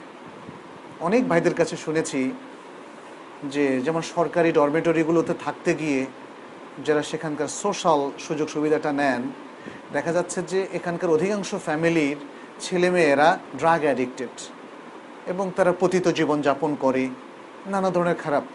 তো কোনো ভালো ফ্যামিলি যদি ভুল ক্রমে ওই সোশ্যাল সুযোগটা নিয়ে সোশ্যাল যে ওয়েলফেয়ার সুযোগটা আছে, সেটা নিয়ে যদি ওখানে যান, তাহলে বাস এক বছর থাকলে তার সমস্ত ছেলে মেয়ে নষ্ট হয়ে যাবে। এটা কেন? এটা প্রতিবেশিত্বের কারণে। ইসলাম এই প্রতিবেশিত্বটাকে অত্যন্ত গুরুত্ব দিয়েছে। এবং এই জন্য বলেছে যে যে ব্যক্তি তার প্রতিবেশীর খারাপি থেকে বেঁচে থাকতে পারে না, অর্থাৎ ব্যক্তিটা যদি অত্যন্ত খারাপ হয়, যে প্রতিবেশীকে সে নিরাপত্তা দেয় না, তাহলে সে মমিন নয়, সে মমিন নয়, সে মমিন নয়। এমনকি রাসুল সাল্লাহ সাল্লাম প্রতিবেশীর জন্য যেমন শরিক প্রতিবেশীর জন্য সুফ আহ তার জন্য সাব্যস্ত করেছেন এবং তার ব্যাপারে এত গুরুত্ব দিয়েছেন, এত গুরুত্ব দিয়েছেন সাহাবি বলছেন যে আমার মনে হলো তিনি ওয়ারিস করে দেবেন। ওয়ারিস করে দেবেন। এর কারণটা কি? এর কারণটা হচ্ছে যে তাদের মধ্যে একটা বন্ধন তৈরি করে দেওয়ার জন্য নয়। প্রতিবেশী এই টার্মটা অত্যন্ত গুরুত্বপূর্ণ। আপনি কোনো বাসায় ওঠার আগে কারোর সাথে জমি কেনার আগে কারোর সাথে শরিক বিজনেস করার আগে আপনাকে দেখতে হবে যে আপনার সেই শরিক কেমন, তার আখলাক কেমন সেই ইমান তাকুয়ার পথে চলে কিনা ইত্যাদি। আর যদি সে ইমানদার হয়, তার পুরস্কার হচ্ছে এই যে সোফা হাক্কুস সোফা। বরং আপনি জোর করে যদি অন্য কারো কাছে সে জমি শরিকানা জমি বিক্রি করে দেন তাহলে সেটা উইথড্র হবে সেটা আপনার কাছে চলে আসবে আপনি মামলা করলে ইসলামী শরিয়াতে আহ, সেই ব্যক্তি থেকে টাকা তাকে রিটার্ন দিয়ে আপনার কাছে জমিটা ফেরত দেওয়া হবে এটা হচ্ছে শরিয়াতের বিধান আসুন আমরা হাদিসটা পড়ি আন জাবির ইবনে আবদুল্লাহ রাদিয়াল্লাহু আনহুমা قال جعل وفي لفظ قضى النبي صلى الله عليه وسلم بالشفعة في كل ما لم يقسم فإذا وقعت الحدود وصرفت الطرق فلا شفعة رواه البخاري ومسلم জাবির ইবনে আবদুল্লাহ রাদিয়াল্লাহু তাআলা আনহুমা থেকে বর্ণিত তিনি বললেন জাআলা জাআলা জাআলা নবী সাল্লাল্লাহু আলাইহি ওয়াসাল্লাম জাআলা একটা কমন ওয়ার্ড আরবিতে একটা কমন ওয়ার্ড যার অনেক অর্থ জাআলা মানে শুরু করা জাআলা মানে বানানো জাআলা মানে করা ইত্যাদি নানা অর্থ এটা অনেকটা ইংরেজির কয়েকটা কমন ওয়ার্ড আছে যেমন গেট একটা কমন ওয়ার্ড আছে আরেকটা হচ্ছে মেক মেক মেক একটা কমন ওয়ার্ড মেক দিয়ে দেখবেন যে অনেক শব্দ বানান যায়। এখানে জায়লা দিয়েও অনেক ফ্রেলকে ইউজ করা যায়। জায়লা আর নবী সাল্লাম বিশ্বফা আমার আর নবী সাল্লাম বিশ্বফা কাদান নবী সাল্লাম বিশ্বফা জায়লা যদি আমরা বলিও, তার অর্থ হতে পারে আমারা, তার অর্থ হতে পারে কাদা, ইত্যাদি, নানা অর্থ। এখানে দেখা গেল যে কোনো কোনো রেওয়াতে এসছে জায়লা, কোনো কোনো রেওয়াতে এসছে কাদা। অর্থ হচ্ছে রাসুল সাল্লাহ সাল্লাম ফয়সালা করে দিলেন। বিশ্বফা সোফার বিষয়টা। রাসুল সাল্লাহ সাল্লাম সোফা এর বিষয়টা মীমাংসা করে দিলেন সাব্যস্ত করে দিলেন। এই অর্থগুলো এখানে প্রযোজ্য। ফিকুল্লে মালাম ইয়কসাম প্রত্যেক ওই জমির ক্ষেত্রে যেটা এখনও বন্টন হয় নাই। যেটা এখনও বন্টন হয়নি চার ভাইয়ের মধ্যে একটা জমি বাবা মৃত্যুর পরে তারা পাইলো। এক ভাই বিক্রি করল এক সলিমুদ্দিনের কাছে। তাহলে সলিমুদ্দিন সেটা পাবে না। অন্য ভাইরা যদি বলে যে, না, আমরাই রেখে দেব, তখন তাকে টাকা রিটার্ন দিয়ে টাকা মানে জমিটা ভাইদের মধ্যেই থাকবে। এভাবে ভাই না হোক, কয়েক বন্ধু মিলে একটা জমি কিনলেন, একই অবস্থা। জমি যদি তার ফুল তাকসিম না হয়ে যায় এবং তার হদ, লিমিট বা সীমারেখাটা সুনির্ধারিত হয়ে খুঁটি বসিয়ে আপনি আলাদা প্লটে রূপান্তরিত যদি না করেন, তাহলে রাসুল সাল্লাহ সাল্লাম শফ আর অধিকার সাব্যস্ত করেছেন। কিন্তু যদি এটা আলাদা আলাদা প্লট হয়ে যায়, তখন কিন্তু সমস্যা নেই। সমস্যা যে না, এটা কিন্তু এটা বোঝা যায় না। উত্তরা গিয়ে দেখেন, এক প্লট আর আরেক প্লট দেখবেন যে যখন প্লট হয়ে গেছে, তখন আর কিন্তু মারামারি নেই, কাটাকাটি নেই। জমি নিয়ে আমি আমি তো অনেকদিন থেকে ওখানে থাকি, মারামারি, কাটাকাটি দেখিনি কিন্তু গ্রামে দেখা যায় ভাই ভাইয়েও দেখা যায়। অনেক সময় জমি কেনা নিয়েও অনেক গন্ডগোল দেখা যায়।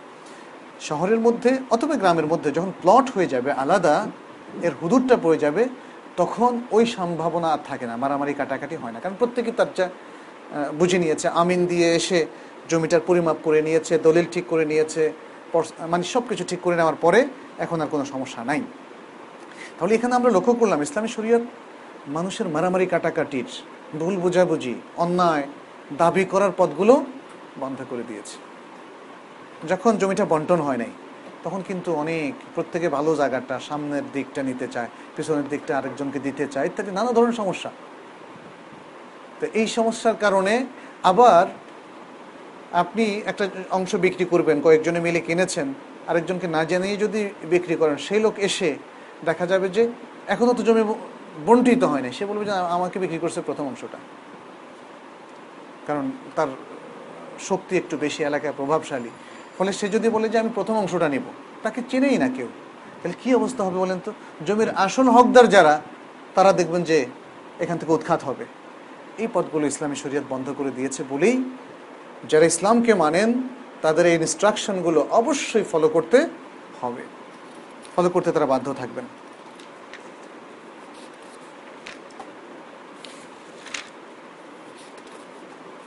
এখানে আরও অনেকগুলো হাদিস আছে। হ্যাঁ, যেহেতু বিষয়টা ক্লিয়ার আপনাদের সামনে এই জন্য আমি বলছি না। যেমন আলজারু বেসাকা বিহি আয় বেশফাতিহি। প্রতিবেশী প্রতিবেশী মানে কিন্তু শরিক প্রতিবেশী সব প্রতিবেশী না। শরিক প্রতিবেশী তিনি সোফার অধিক হকদার, যার উদ্দার আহাক্কু বিদ্যার, যার উদ্দার আহাক্কু বিদ্যার। তবে একটা জিনিস অবশ্য সাব্যস্ত হয়, যদিও সেটা মানে সোফার হক নয়, সেটা হচ্ছে প্রতিবেশীকে জানিয়েই আমাদের জমি জমা বাড়ি বিক্রি করা উচিত। কারণ একজন প্রতিবেশীকে না জানিয়ে যদি আমরা করি, তাহলে এই প্রতিবেশী হয়তো কেনার মতো সামর্থ্য তার আছে, তিনি হয়তো কিনতেন। আর এখন একটা খারাপ প্রতিবেশীর কাছে আমি দিয়ে গেলাম। ফলে এই লোকটার জীবনটাকে আমি একটা কঠিন বিপদের মুখে, বিপর্যয়ের মুখে ফেলে চলে গেলাম। এটা ইসলামী আদবের খেলাফ, ইসলামী মোয়ামেলার খেলাফ। এই বিষয়গুলো আমাদের খেয়াল রাখা উচিত। আমরা কি প্রশ্ন উত্তরে যাব নাকি আরেকটু বলব?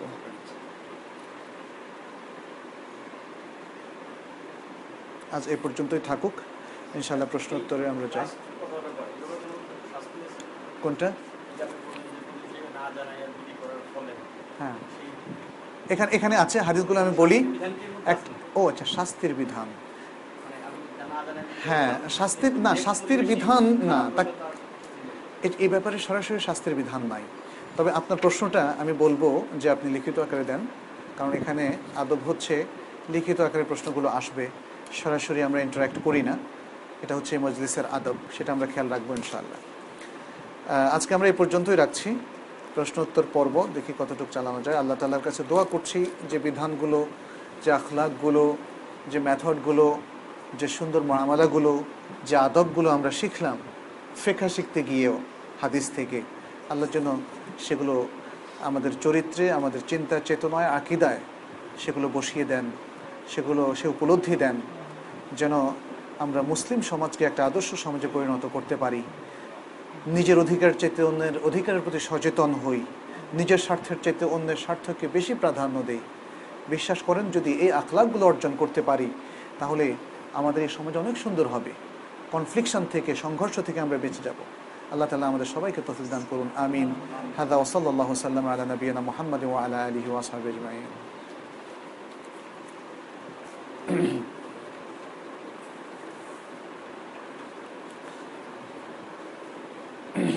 রমাদান মাসে তারাবির নামাজ জামাতের সাথে পড়লে কি আমল বেশি হবে?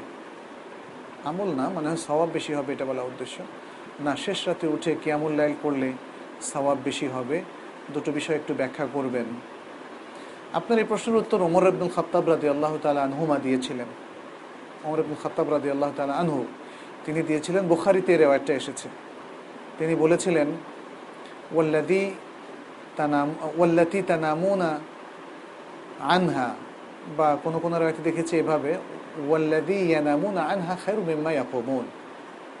তানামুনা বললে এটা সরাসরি সম্বোধন বাচক, আর থার্ড পার্সনে বললে ওল্লাদি ইয়ানামুনা, গায়েবের সিগা অর্থাৎ তারা যে সালাতে এখন দাঁড়াচ্ছে, তিনি তারা তারাবিকে ইন্ডিকেট করছেন যেটা এসার পরপর পড়া হয়, তার চাইতে উত্তম হচ্ছে যে সালাদ থেকে তারা ঘুমিয়ে আছে।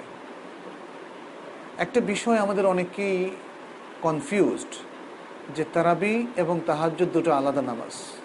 দুটো আসলে একই শ্রেণীভুক্ত নামাজ। কেয়ামুল্লাইল এর নাম হচ্ছে, কমন নাম হচ্ছে কিয়ামুল্লাইল রাতের এক তৃতীয়াংশ অথবা দুই তৃতীয়াংশ অথবা নেসফুল লাইলের পরে আমরা যদি পড়ি, সেটাকে তাহাজ্জুদ বলা হয়েছে। ওমিন আল্লাইল ফা তাহাজ্জাদ বিহি নাফিলাত আল্লাক সুরাল মুজাম্মিলের মধ্যে সেটাকে তাহাজ্জুদ বলা হয়েছে। কিন্তু দুটোই হচ্ছে কিয়ামুল্লাইল অতএব দুটো একই শ্রেণীভুক্ত, ভিন্ন শ্রেণির না। রাসুল সাল্লাহ সাল্লামের আমল দ্বারা এই জিনিসটা বোঝা যায়। আয়সা রাদি আল্লাহ তালার হাদিস যেটা বোখারিতে এসেছে, কানা রাসুল্লাহ সাল্লাম লা ইয়াজিদু ফি রমাদান ও ফি গাইরিহি মিন এহদা আশার রাকা আও কামা কালাথি যে রাসুল সাল্লাহ সাল্লাম রমাদান এবং রমাদানের ছাড়া অন্য মাসে এগারো রাকাতের বেশি রাতের সালাদ আদায় করতেন না। তাহলে এখানে তিনি কি দুটো সালাত আদায় করেছেন? বুখারির অন্য রেওয়ায়তে যেখানে এসেছে যে রাসুল সাল্লাহ সাল্লাম এক রাতে নামাজে দাঁড়ালেন, তার পেছনে মুসল্লিরা একসাথ হয়ে গেল। সেটা কখন ছিল? সেটা কি মধ্যরাত্রি পরে ছিল না? সেটা মধ্যরাত্রি পরে ছিল এসার অনেক পরে। তার মানে সেটা ছিল কেয়ামুল্লাইল সেটাকেই কিন্তু ওলামারা তারাবের দলিল হিসাবে রাসুল সাল্লাহ সাল্লাম থেকে সাব্যস্ত করছেন। আসলেও তাই। তার মানে হচ্ছে রাতের কেয়ামুল্লাইলে যদি কেউ দাঁড়ান, তার পেছনে অনেক মুসল্লিরা এসে একসাথে জামাত আকারে সেটা পড়তে পারবে। তারা তারাবিও কেয়ামুল্লাইল অতএব সেটা জামাত আকারে পড়তে পারবে। তাহাজ্জুদও কেয়ামুল্লাইল সেখানেও পড়তে পারবে। রাসুল সাল্লাহ সাল্লামের পেছনে তার গৃহের সবাই দাঁড়াতেন। কখনো কখনো তিনি একাই দাঁড়াতেন, কখনো কখনো এবনে আব্বাস দাঁড়াতেন। বিভিন্ন রায়ের থেকে সেটা আমরা জানি। তাহলে আপনি বলেছেন কোনটা উত্তম? উত্তম হচ্ছে তাহাজ্জুদ। শেষ রাতে পড়াটা উত্তম। তবে প্রথম রাতে পড়লে শেষ রাতে না পড়লেও চলবে। তবে প্রথম রাতে পড়ে যদি কেউ শেষ রাতে পড়তে চান, তাতেও নিষেধ নেই। কারণ রাতের সালাতের ক্ষেত্রে রাকা সুনির্দিষ্ট করে রাসুল সাল্লাহ সাল্লাম দেননি। আমরা যেটা বলছি এগারো রাকাত, সেটা উত্তম। সেটা মোস্তাহাব, সেটা ফরজ নয়। সেটার অতিরিক্ত করলে বেদাত হবে না। কারণ রাসুল সাল্লাহ সাল্লাম তার অনেকগুলো হাদিস থেকে সাব্যস্ত। মানে তার কাউলি হাদিস থেকে যিনি অপশন দিয়েছিলেন সালাতুল্লাহ মাতনা মাতনা। যেটা বুখারির রেওয়ায়ত, স্পষ্ট। যেখানে বলা হচ্ছে রাতের সালাত হচ্ছে দুই রাকাত দু রাকাত দু রাকাত। ফাইদা খাসিতা আসুবহ আও তের বেরাকাতিন, অথবা ইউথের বেরাকাতিন মাকাত সাল্লাহ যে রাতের সালাত হচ্ছে দুরাকাত দুরাকাত এভাবে পড়তে পড়তে যখন ভোর এসে যাবে, তখন এক রাকাত সালাত আদায় করে নেবে, সেটা রাতের সকল কিয়ামুল্লাইলকে বিজোড় করে দিবে। আচ্ছা এখানে হয়তো আপনি বলবেন যে এগারোই হোক। হোক, আমরা তো নিষেধ করছি না, সেটা তো উত্তম বলছি। হোক নো প্রবলেম কিন্তু আপনি ফিক্স করছেন কেন? রাসুল সাল্লাহ সাল্লাম তো ফিক্স করেননি। কোনো রেওয়ায়ত নাই যে, বরং এবনে আব্বাসের রেওয়ায়ত থেকে বোঝা যায় তিনি তেরো রাকাত পড়েছেন, সেটাও বোখারিতে এসেছে। যদিও আরও কয়েকটা বোখারির রেওয়ায়ত থেকে বোঝা যাচ্ছে যে দুই রাকাত সম্ভবত ফজরের দুই রাকাত ছিল। কিন্তু এখানে আপনি ওইভাবে নিশ্চিত না যে ওই দুই রাকাত ফজরের ছিল। হয়তো কখনো কখনো ছিল, কখনো কখনো ছিল না। কারণ আপনি এবনে আব্বাসের এই রেওয়ায়তটাকে অন্য আয়েশা রাদিয়াল্লাহু তাআলা আরও কয়েকটা রেওয়ায়ত বা অন্য রেওয়ায়তগুলো দ্বারা যদি ব্যাখ্যা করবেন কেন? এবনে আব্বাস বলছেন, তিনি রাতের নামাজে তেরো রাকাত পড়েছেন। তেরো রাকাত পড়া কি রাসুল সাল্লাহ জন্য নিষিদ্ধ ছিল? আপনি ওই ব্যাখ্যা এত নিশ্চিতভাবে করতে পারেন না যে এই এগারো রাকাতের অতিরিক্ত ওই দুই রাকাত ছিল ফজরের। এটা একটা ইশতেহার দুটো হাদিস দেখে আপনার কাছে মনে হয়েছে, হতে পারে। এটা আমাদের কাছে মনে হতে পারে, কাউইও মনে হতে পারে, বাট নিশ্চিত হওয়া যাবে না। এই জন্য শেখ সালবিন ওসাইমিনকে আমরা দেখি, বা সৌদি আরবের বড় বড় শাহেকদের অনেককে দেখি, তারা তেরো রাকাত বা এগারো রাকাতের কথাও বলেছেন। আচ্ছা এটা হচ্ছে আফদল। বিল ইত্তেফাক, এটা হচ্ছে আফদল। কিন্তু এটা অব্লিগ্যাটরি নয়, এটা ওয়াজিব নয়। এ ব্যাপারে সতর্ক থাকতে হবে। তাহলে রাতের সালাতের ক্ষেত্রে টাইমটা নির্দিষ্ট, রাকাত নির্দিষ্ট নয়। এটা হচ্ছে লাস্ট কনক্লুশন রাতের সালাতের ক্ষেত্রে টাইমটা নির্দিষ্ট, রাকাত নির্দিষ্ট নয়। ইমাম মালিক রাহমাহুল্লাহ আহলু মদিনা ছিলেন। মদিনাবাসীদের ট্র্যাডিশনটা খুব গুরুত্বপূর্ণ একটা ট্র্যাডিশন এই জন্য ইমাম মালিক রাহমাহুল্লাহ তার কাছে ইজমাউ আহলুল মদিনা অত্যন্ত সিগনিফিক্যান্ট একটা ব্যাপার ছিল। তিনি ইজমা আহলুল মদিনাকে ইজমা গণ্য করতেন। কারণ রাসুল সাল্লাহ সাল্লাম তার শেষ জীবনটা সেখানে কেটেছে। তাদের ট্র্যাডিশনটা ইসলামের সঠিক অভ্যাস, সঠিক প্র্যাকটিসের প্রতিনিধিত্ব করে। ইম্পর্টেন্ট একটা বিষয়। সেখানে ছত্রিশ রাকাত এর রেওয়ায়ত তার কাছ থেকে এসছে। ইমাম মালিক ছত্রিশ রাকাত পড়তেন, তিন রাকাত বেতের পড়তেন, উনচল্লিশ। তাহলে আমাদের কথা হচ্ছে, এটাকে ওপেন রেখে দিন। এটাকে ওপেন রেখে দিন। একদম ফিক্স করবেন না। এগারো রাকাতের মধ্যেও ফিক্স করবেন না। তেইশ রাকাতের মধ্যেও ফিক্স করবেন না। উনচল্লিশ রাকাতের মধ্যেও ফিক্স করবেন না। সাতচল্লিশ বা উনপঞ্চাশ রাকাতের মধ্যেও ফিক্স করবেন না। তেষট্টি রাকাতের মধ্যেও ফিক্স করবেন না। আর যেহেতু রাসুসাল্লাহ সাল্লাম স্বয়ং এগারো রাকাত পড়েছেন, কেউ যদি কন্টিনিউ করেন, তার সারা জীবন এগারো রাকাত পড়েন, তাতে কোনো সমস্যা নাই। অমর আব্দুল খত্তাব রাজি আল্লাহ তাল্লাহু থেকেও যতগুলো রেওয়ায়ত এসছে, উবাই বিন কাব এর ইমামতিতে তিনি যে সালাদটা পড়িয়েছিলেন, সেখানে আমরা সনদগুলো দেখেছি। সনদগুলো দেখার পরে মনে হয় যে একটা রেওয়ায়ত আছে এগারো রাকাতের, একটা রেওয়ায়ত আছে বিশ রাকাতের। কিন্তু সেখানে আকোয়া হচ্ছে এগারো রাকাতের রেওয়ায়তটা। আকোয়া আকোয়া আচ্ছা আর রাসুল সাল্লাহ সাল্লাম থেকে যে রেওয়ায়তগুলো এসছে বিশ রাকাতের, এটা একটাও সহি হওয়ার ধারে কাছেও নেই। কিন্তু তাই বলে কোনো পক্ষই আমাদের খুব রিজিড থাকাটা উচিত না। আমাদেরকে শরিয়ার স্পিরিটটা বুঝতে হবে, শরিয়ার মাকাসেরটা বুঝতে হবে এবং এই মোস্তাহাব্বাত বিষয়গুলো নিয়ে, আফতাল বিষয়গুলো নিয়ে উম্মাকে বিভক্ত করা মানে লাগালাগি করা, এটাকে অ্যাভয়েড করতে হবে, এটাকে অ্যাভয়েড করতে হবে। আমি মানে যে বিষয়গুলো বুঝতে মানে বোঝাতে চেয়েছি, তার মূল কথা হলো যে শরিয়াতের মধ্যে আফতালটা যদি আমরা চিহ্নিত করি তাহলে সেটা আমরা আমল করব। কিন্তু সেটা আমল করাটাকে যেন ফরজ করে না ফেলি।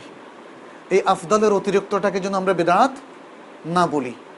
কারণ ইসলামের বড় বড় মহাদ্দেশরা বড় বড় ইমামরা এই সম্পর্কে বক্তব্য রেখেছেন। আপনার পছন্দ হয়নি বলে আপনি তাদের সম্পর্কে, যাদেরকে অন্য ক্ষেত্রে আপনি দারুণভাবে মানেন, শুধু এই মাসালা মানবেন না, এটা হয় না। ইমাম ইবনে তাইমিয়া রাহমাহুল্লাহ, শেখ বিন জুবরিন শেখ সালিবিন ওসাইমিন শেখ বিন বাজ রাহমাহুল্লাহ, এদেরকে অনেক ক্ষেত্রে আমরা দেখেছি, আলহামদুলিল্লাহ আমাদের অনেক ভাইরা মানে। কিন্তু দু একটা মাসালা গিয়ে তাদের সাথে আবার এত ডিফার করাটা ঠিক না। বিশেষ করে তাদের যে মতগুলো এখানে খুবই খুবই চমৎকার, খুবই আদল ইনসাফের সাথে উম্মার ইউনিটি রক্ষা করার ক্ষেত্রে এবং পরস্পর প্রতি রেসপেক্টফুল থাকার ক্ষেত্রে যেগুলো অবদান রেখেছে, আপনার পছন্দ নয় বলে সেগুলোকে ইগনোর করবেন না এবং সেগুলো কোট করা থেকেও বিরত থাকবেন না। আমরা অনেক সময় লক্ষ্য করি সরি আমি এটা একটু শেয়ার করছি আপনাদের সাথে।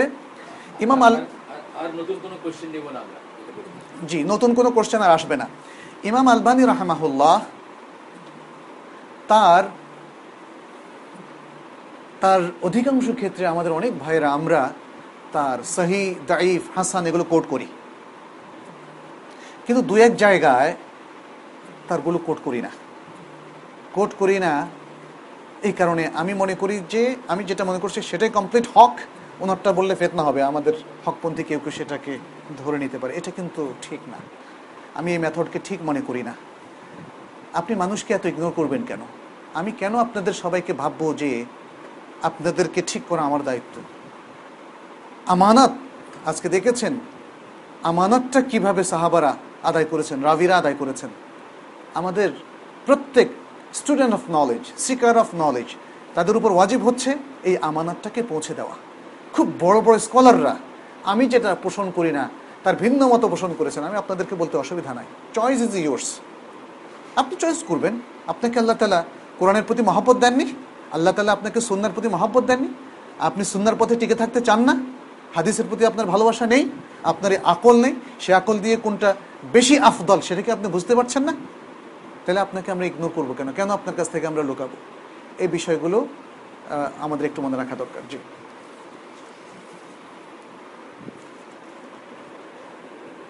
মানহাজ শব্দের আবিধানিক ও পারিভাষিক অর্থ কি? মানহাজ, নাহাজা ইয়ানহাজু মানহাজান থেকে এসেছে। নাহাজা আইসারা, চলা। পথ চলা। চলা। কোনো পথে অগ্রসর হওয়া। যেমন হাদিসের ক্ষেত্রে যে পথে আমরা চলি, ফেকহি বিধান ডিরাইভ করার ক্ষেত্রে, ইস্তেমবাদ করার ক্ষেত্রে, কোরআন থেকে হোক, হাদিস থেকে হোক, যে পথটা আমরা অবলম্বন করি, এটাই হচ্ছে মানহাজ। এবং এটা হচ্ছে ম্যাথড অথবা ম্যাথডোলজি মানহাজ মানে হচ্ছে সুতরাং ম্যাথডোলজি পথ থেকে এসেছে পদ্ধতি। সুতরাং পথ এবং পদ্ধতি। হাদিস বোঝার পদ্ধতি, যেটাকে আমরা সায়েন্স অফ হাদিস বলি, উলুমুল হাদিস ওসুলুল হাদিস। ওসুলুল হাদিসটা হচ্ছে উলুমুল হাদিস। ওসুলুল ওসুলুল তাফসির, সেটা হচ্ছে উলুমুল কোরআন। ওসুলুল কোরআন অথবা ওসুলুল তাফসির, উলুমুল কোরআন। তার মানে হচ্ছে কোরআন ম্যাথডোলজি অথবা methodology of understanding Quran deriving rules from the Quran. এগুলো হচ্ছে ইসলামের যে কোনো ফর্ম বোঝার জন্য যে মেথড বা যে পথ ধরে স্কলাররা অগ্রসর হন, এটাই হচ্ছে মানহাজ তো মানহাজ শব্দটা যে সবসময় এই একাডেমিক ব্যাপারে সীমাবদ্ধ থাকবে তা নয় মানহাজ অন্য অন্য ক্ষেত্রেও হতে পারে। তবে স্বাভাবিকভাবে আরবিতে যখন মানহাজ বলা হয়, তখন ম্যাথোডোলজি বা পদ্ধতি বোঝানো হয়। যেমন যেমন এডুকেশনাল ম্যাথোডোলজি এটাকে বলা হয় আল মানাহেজ আত্মা আলিমিয়া এডুকেশনাল ম্যাথোডোলজির আরেকটা শব্দ আছে, এটাকে আমরা বলি ক্যারিকুলাম ক্যারিকুলাম এবং বাংলায় বলি শিক্ষাক্রম অথবা পাঠ্যক্রম বা পাঠক্রম, শিক্ষাক্রম। এটা খুব ইম্পর্টেন্ট একটা বিষয় এডুকেশনের সাথে যারা জড়িত, তারা জানেন। তাহলে মানাহেজ কথাটা সবসময় ম্যাথোডোলজিকে ইন্ডিকেট করে। জি।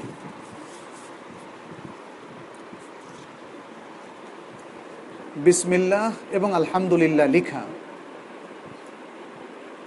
টি শার্ট পরে ঘোরা যাবে কি?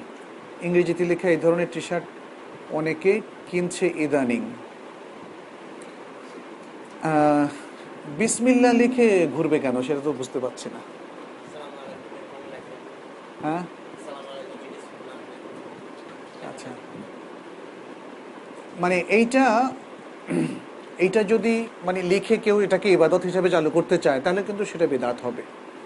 লিখে যদি কেউ ইবাদত হিসাবে চালু করতে চায় অথবা না চাক কিন্তু চালু হয়ে যায়, তাহলে, কারণ তখন মানুষ ভাববে, এইরকম গেঞ্জি পরার মধ্যে নিশ্চয়ই স্বভাব আছে। তাহলে কিন্তু সমস্যা। এটা বেদাতের মূলনীতির মধ্যে পড়ে যাবে। আর বিসমিল্লা আমার মনে হয় যে যেহেতু এখানে আল্লাহ শব্দটা আছে, আলহামদুলিল্লাহ আল্লাহ শব্দটা আছে, সেটা আমাদের গায়ে, গতরে না লেখাই উচিত। না লেখাই উচিত। এখানে আমার মনে হচ্ছে আদবের খেলাপ। জানি না, অন্য কারও ভিন্ন দৃষ্টিভঙ্গিও থাকতে পারে। সেটা না রাখাই উচিত।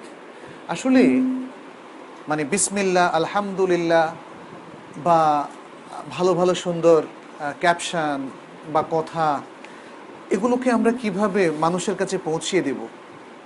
সেটা আমাদের মুসলমানদের নিজস্ব ম্যাথোডলজি আছে, আদব আছে, আদাবুল মোয়ামালা আছে এবং দাওয়ার মেথোডোলজি আছে, সেটা ফলো করব আমরা। সালাফি সালেহিনদেরও দেখব, সালাফি সালেহিন যা বলেছেন তার অনেক অনেক নতুন নতুন জিনিস আমরা এর মধ্যে ইনক্লুড করতে পারছি, কিন্তু তাদের মানহাজের মেথোডোলজির আলোকে। কিন্তু আমার মনে হয় এই যে পদ্ধতি যেমন আমরা ধূমপানকে, কি কি জানো? আধুনিক এরকম যে বিষয়গুলো আছে, এই এভাবে একটা জনমত তৈরি করার প্রচলনটা কিন্তু মুসলমানদের না। আমরা দেখি যুবকদের সেলিব্রিটি পুরুষ মহিলাদেরকে তারা বুকে বা পিঠে ধারণ করে। তো তাইলে তাদের বিকল্প হিসাবে আমরা মনে করি যে না, তাইলে আমি এখন ওই সেলিব্রিটিদের না দিয়ে বিসমিল্লা বলব। আলহামদুলিল্লাহ বলব, বিকল্প। কিন্তু মেথড কিন্তু সেম হয়ে যাচ্ছে। এটা কালচারের বিষয়। তাই না? এই বিষয়টা আমরা অনেকে খেয়াল করি না বলে আসলে তাদের কুফফারদের অনেক বা অমুসলিমদের অনেক মেথড আমাদের মধ্যে এস্টাবলিশ হয়ে যাচ্ছে, যেটা আমরা খেয়াল করতে পারি না। এই জন্য আমি মনে করি যে এগুলো আমাদের অ্যাভয়েড করা উচিত, যদিও আমাদের অনেকের ভালো নিয়ত থাকে। আপনি জানেন বা আপনারা জানেন যে অনেক ভালো নিয়তে আপনার যে, জাল হাদিসগুলো চালু হয়েছে। অনেক ভালো নিয়তে মানুষ রাসুল সাল্লাহ সাল্লামের নামে মিথ্যা কথা বলেছে। অনেক ভালো নিয়তে মানুষ এমন কিছু ইসলামের মধ্যে ঢুকিয়ে দিয়েছে, বেদাত প্রচলন করেছে এবং নাম দিয়েছে বেদাতে হাসানা, যেটা আসলে ইসলামের অন্তর্ভুক্ত নয়। তাহলে নিয়ত ভালো থাকলেই কোনো আমল শুদ্ধ বা ভালো হয় না। শখের বসে যে সিস্টাররা হিজাবের বিজনেস করে, তাদের বিভিন্ন পুরুষ কাস্টমার এবং অন্যান্য পুরুষ দোকানীদের সাথে এই বিজনেস পারপাস ডিল করতে হয়, এক্ষেত্রে কোনো প্রবলেম আছে কি? তারা যদি সারিয়া কমপ্লায়েন্সটা রক্ষা করেন সারিয়া ইনস্ট্রাকশন বা নির্দেশনাটা মেনে চলেন, তাহলে মেয়েদের বিজনেস করতে অসুবিধা নাই। কারণ আমাদের চাইতে এরকম মেয়ে আরও বেশি বিজনেস করছে। এখন তো পর্দা পুষিদার নিরাপত্তা অনেক বেশি, কিন্তু সেই নিরাপত্তাটা আমরা অক্ষুণ্ণ রাখি না। আমরা শরিয়ার নির্দেশটা মান্য করি না, এটা আমাদের ভুল। ওই যুগে তো মহিলারা বাইরে বসে বিক্রি করতেন। তখন কথা বলতেন না, কথা বলতেন। তবে মেয়েরা কথা বলবেন ওয়েটি কথা, যেন তাদের গলার স্বরে কোনো পুরুষ তাদের প্রতি আকৃষ্ট না হয়। এই বিষয়টা খুব ইম্পর্টেন্ট একটা বিষয়, এবং তাদের পোশাক আশাকটা যেন থাকে শালীন। তাদের পোশাক আশাক, জামা তাদের পর্দা পুশিদা পুরোটা যেন ইসলামিক হয়। তারা যখন ব্যবসায় নামবেন, আমরা দেখেছি আজকাল পর্দানসীন অনেক সেলস গার্ল দেখা যায়।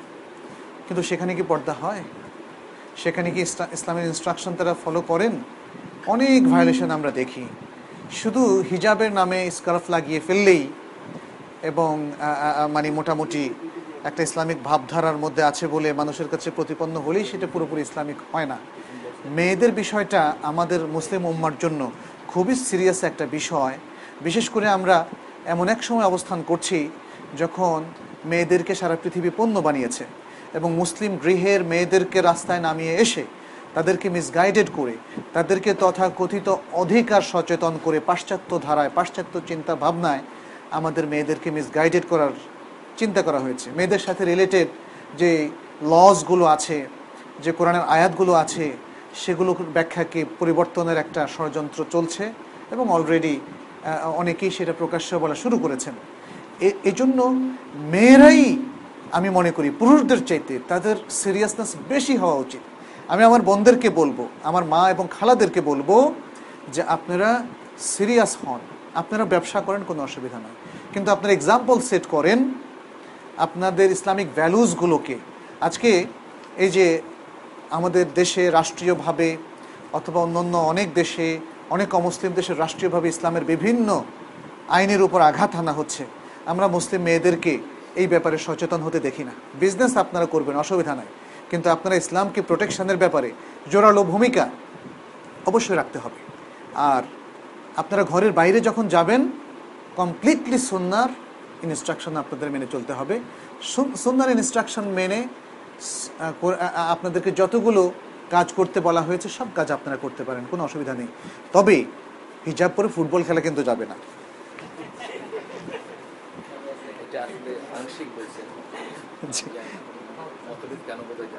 আচ্ছা। হ্যাঁ আমি মতভেদের কিছু এটিকেটস বলেছি। Etiquettes of disagreement in Islam এ বিষয়ের উপর কিছু কথা আমি বলেছি। ফুল বিষয় তো বলিনি। এই বিষয়টা আমাদের সেমিনার হওয়া দরকার, এনাম ভাই। একদিন করতে পারেন, যদি মনে করেন। অন্তত পাঁচ, সাতজন ভালো আলেমরা যদি থাকেন, আর আমরা স্টুডেন্ট অফ নলেজ যারা আছি, আমরাও থাকব ইনশাল্লাহ এই বিষয়টা ব্যাপকভাবে আলোচিত হওয়া দরকার। হ্যাঁ আলেমদের মধ্যে দ্বিমত হয় কেন? দ্বিমতের সুযোগ আল্লাহ রেখেছেন এই জন্য দ্বিমত হয়। হ্যাঁ। আল্লাহ তালা বলছেন ওলাউ শাহ আল্লাহুল্লাহ জা আলাকুম উম্মাতাম ওয়াহেদা। আল্লাহ যদি চাইতেন, তাহলে তোমাদেরকে একটা উম্মাত করতেন, ইউনাইটেড একটা উম্মাতে পরিণত করতেন। তার মানে আল্লাহ চান নাই। এই কথাটা কিন্তু বলা হয়েছে। আল্লাহ কেন চান নাই? লা ইউস আলু ওহুম ইউস আল্লাহকে কিন্তু প্রশ্ন করা যাবে না, আল্লাহ কেন চান নাই আপনি? কেন আপনি চান নাই যে আমরা একতাবদ্ধ থাকি? কিন্তু আল্লাহ নির্দেশ দিয়েছেন একতাবদ্ধ হওয়ার। ওয়াতাসিমু বিহাবলিল্লাহি জামিআ ওয়ালা তাফাররাকু। কালকে এক ভাইকে বলেছিলাম, এটার দ্বারা তাফাররুক নিষিদ্ধ, এটা বোঝা যায় উনি প্রশ্ন করেছিলেন, কালকে না, যে শুক্রবারে, যাই হোক, প্রশ্ন করেছেন, আল্লাহ ইউনাইটেড থাকতে হবে কোথায়? বলছেন, আল্লাহ রাসুল কোথায় বলছেন? সুবহান আল্লাহ এটা ঠিক যে আল্লাহ রিয়ালিটি তুলে ধরেছেন, যে আল্লাহ রিয়েলি মানুষকে একতাবদ্ধ করেননি। তিনি চাইলে করতে পারতেন, কারণ আল্লাহ যা চান, তা করেন। আল্লাহ যা চান, তা করেন। তাই না? এটা কিন্তু আমাদের দৃঢ় বিশ্বাস, আমাদের ইমানের অংশ। আল্লাহ চাননি তাই করেননি, কিন্তু আল্লাহ নির্দেশ দিয়েছেন। অর্থাৎ একতাবদ্ধ থাকার নির্দেশ দিয়েছেন। শত শত ইন্ডিকেশন আছে কোরআনে। আর হাদিসের মধ্যে, সহি মুসলিমের মধ্যে আল্লাহ আল্লাহ রাসুল সাল্লাহ সাল্লাম বলছেন, মাসালুল মুমিনিনা ফি তাওয়াদ্দিহিম ও তারাহুমিহিম ও তাআতুফিহিম কামাসালিল জাসাদিল ওয়াহিদ ইযা ইশতাকা মিনহু উদউন তাদা আল্লাহু সাইরুল জাসাদ বিল হুম্মা ওয়াস সাহার মুসলমানদের উদাহরণ একটা দেহের মতো, তাদের পারস্পরিক সম্প্রীতি, ভালোবাসা, সৌহার্দ্যের ক্ষেত্রে। আল্লাহু আকবার যদি একতাই এখানে উদ্দেশ্য না হয় তাহলে সৌহার্দ্য কি জন্য হবে واذكروا نعمة الله عليكم إذ كنتم أعداء فألف بين قلوبكم فأصبحتم بنعمته إخوانا তোমরা ছিলে পরস্পর শত্রু আল্লাহ তোমাদের অন্তরে ভালোবাসা ঢেলে দিয়েছেন তারপর তোমরা ভাই ভাই হয়ে গেলে ভাই ভাই হয়ে গেছে কি মারামারি করার জন্য বিভক্ত হওয়ার জন্য সুবহান আল্লাহ তারপরে আল্লাহর রাসূল সাল্লাহ সাল্লাম আমাদেরকে বলেছেন তোমরা জামাতের সাথে থাকো। কোন জামাত? জামায়াতুল মুসলিমিন। মুসলমানদের জামাতের সাথে। মুসলমানদের কোন জামাত? যারা কোরআন সন্না মাফিক চলে। যারা কোরআন সন্না মাফিক চলে, কোরআন সন্ন্যার ম্যাথোডলজিকে অনুসরণ করে এবং সে তার আলোকে তাদের জীবন, তাদের আকিদা, তাদের সব কিছু সমাজ গঠন করে, তারাই হচ্ছে জামা তাকে আমি চিনি আর না চিনি। তিনি আমার থেকে দূরে অবস্থান করেন বা কাছে অবস্থান করেন। তারাই হচ্ছে আল জামা যারা কোরআন এবং সুন্নার উপর আছে। আল জামা বোঝার ক্ষেত্রে আমাদের নানা ধরনের ইন্টারপ্রিটেশন আছে, বিভ্রান্তি আছে। যাই হোক, প্রশ্ন হচ্ছে কেন দ্বিমত হয়? দ্বিমত হওয়ার সুযোগ আল্লাহ তালা করে দিয়েছেন। তবে আমাদেরকে আইডেন্টিফাই করতে হবে কোন বিষয়গুলোতে দ্বিমত করা যায়, কোন বিষয়গুলোতে দ্বিমত করা যায় না। এবং এই পয়েন্টটাই হচ্ছে most important etiquette of disagreement মানে দ্বিমত পোষণ করার সবচেয়ে গুরুত্বপূর্ণ এটিকেট হচ্ছে এটা। তাহলে আল্লাহ কয়জন আছেন এ ব্যাপারে আমাদের দ্বিমত করার সুযোগ নাই। আল কোরআন আল্লাহর কথা নাকি মোহাম্মদ সাল্লাহ সাল্লামের কথা, এখানে দ্বিমত পোষণ করার সুযোগ নাই। সুরা এখলাস এটা কি কোরআনের সুরা নাকি আসলে সুন্নিরা ঢুকাইছে? এই ধরনের দ্বিমত পোষণ করার সুযোগ নাই। হাদিস আমাদের মানা উচিত কি উচিত না, এ বিষয়ে গবেষণা করার সুযোগ ইসলামের সোর্স অফ নলেজ যেটা, কোরআন এবং সন্না নাকি অন্য কিছু, এই বিষয়ে দ্বিমত করার সুযোগ নাই। জোহরের রাকাত, পাঁচ রাকাত, নাকি ছয় রাকাত, এ বিষয়ে মানে মতামত প্রকাশ করার কোনো সুযোগ নাই। ইত্যাদি মানে এরকম আমাদের বেসিক যে বিষয়গুলো প্রতিষ্ঠিত, উম্মার ইজমার ঐক্যমত যেগুলো প্রতিষ্ঠিত হয়ে গেছে, সেখানে আর ফার্দার নতুন করে দ্বিমত পোষণ করার সুযোগ নাই। এগুলোর সংখ্যা হাজারে হাজার। একটা দুটো না, আপনাকে গুনতে শুরু করলে আপনি দেখবেন যে শেষ করতে পারবেন না। দ্বিমত করবেন কিসে? দ্বিমত করবেন যেগুলো আমাদের এই গবেষণা ম্যাথোডলজির মধ্যে পড়ে। যেমন যেমন এই যে যেমন ধরেন, আল্লাহ তালা এমন কিছু শব্দ ব্যবহার করেছেন, আরবরা কয়েক রকম অর্থে ব্যবহার করছে। এখন কোন অর্থটা নেব আমরা? অলমতাল্লাকা তুই তারাব্বাস না বে আনফুসিহিন্না থালাথা করু।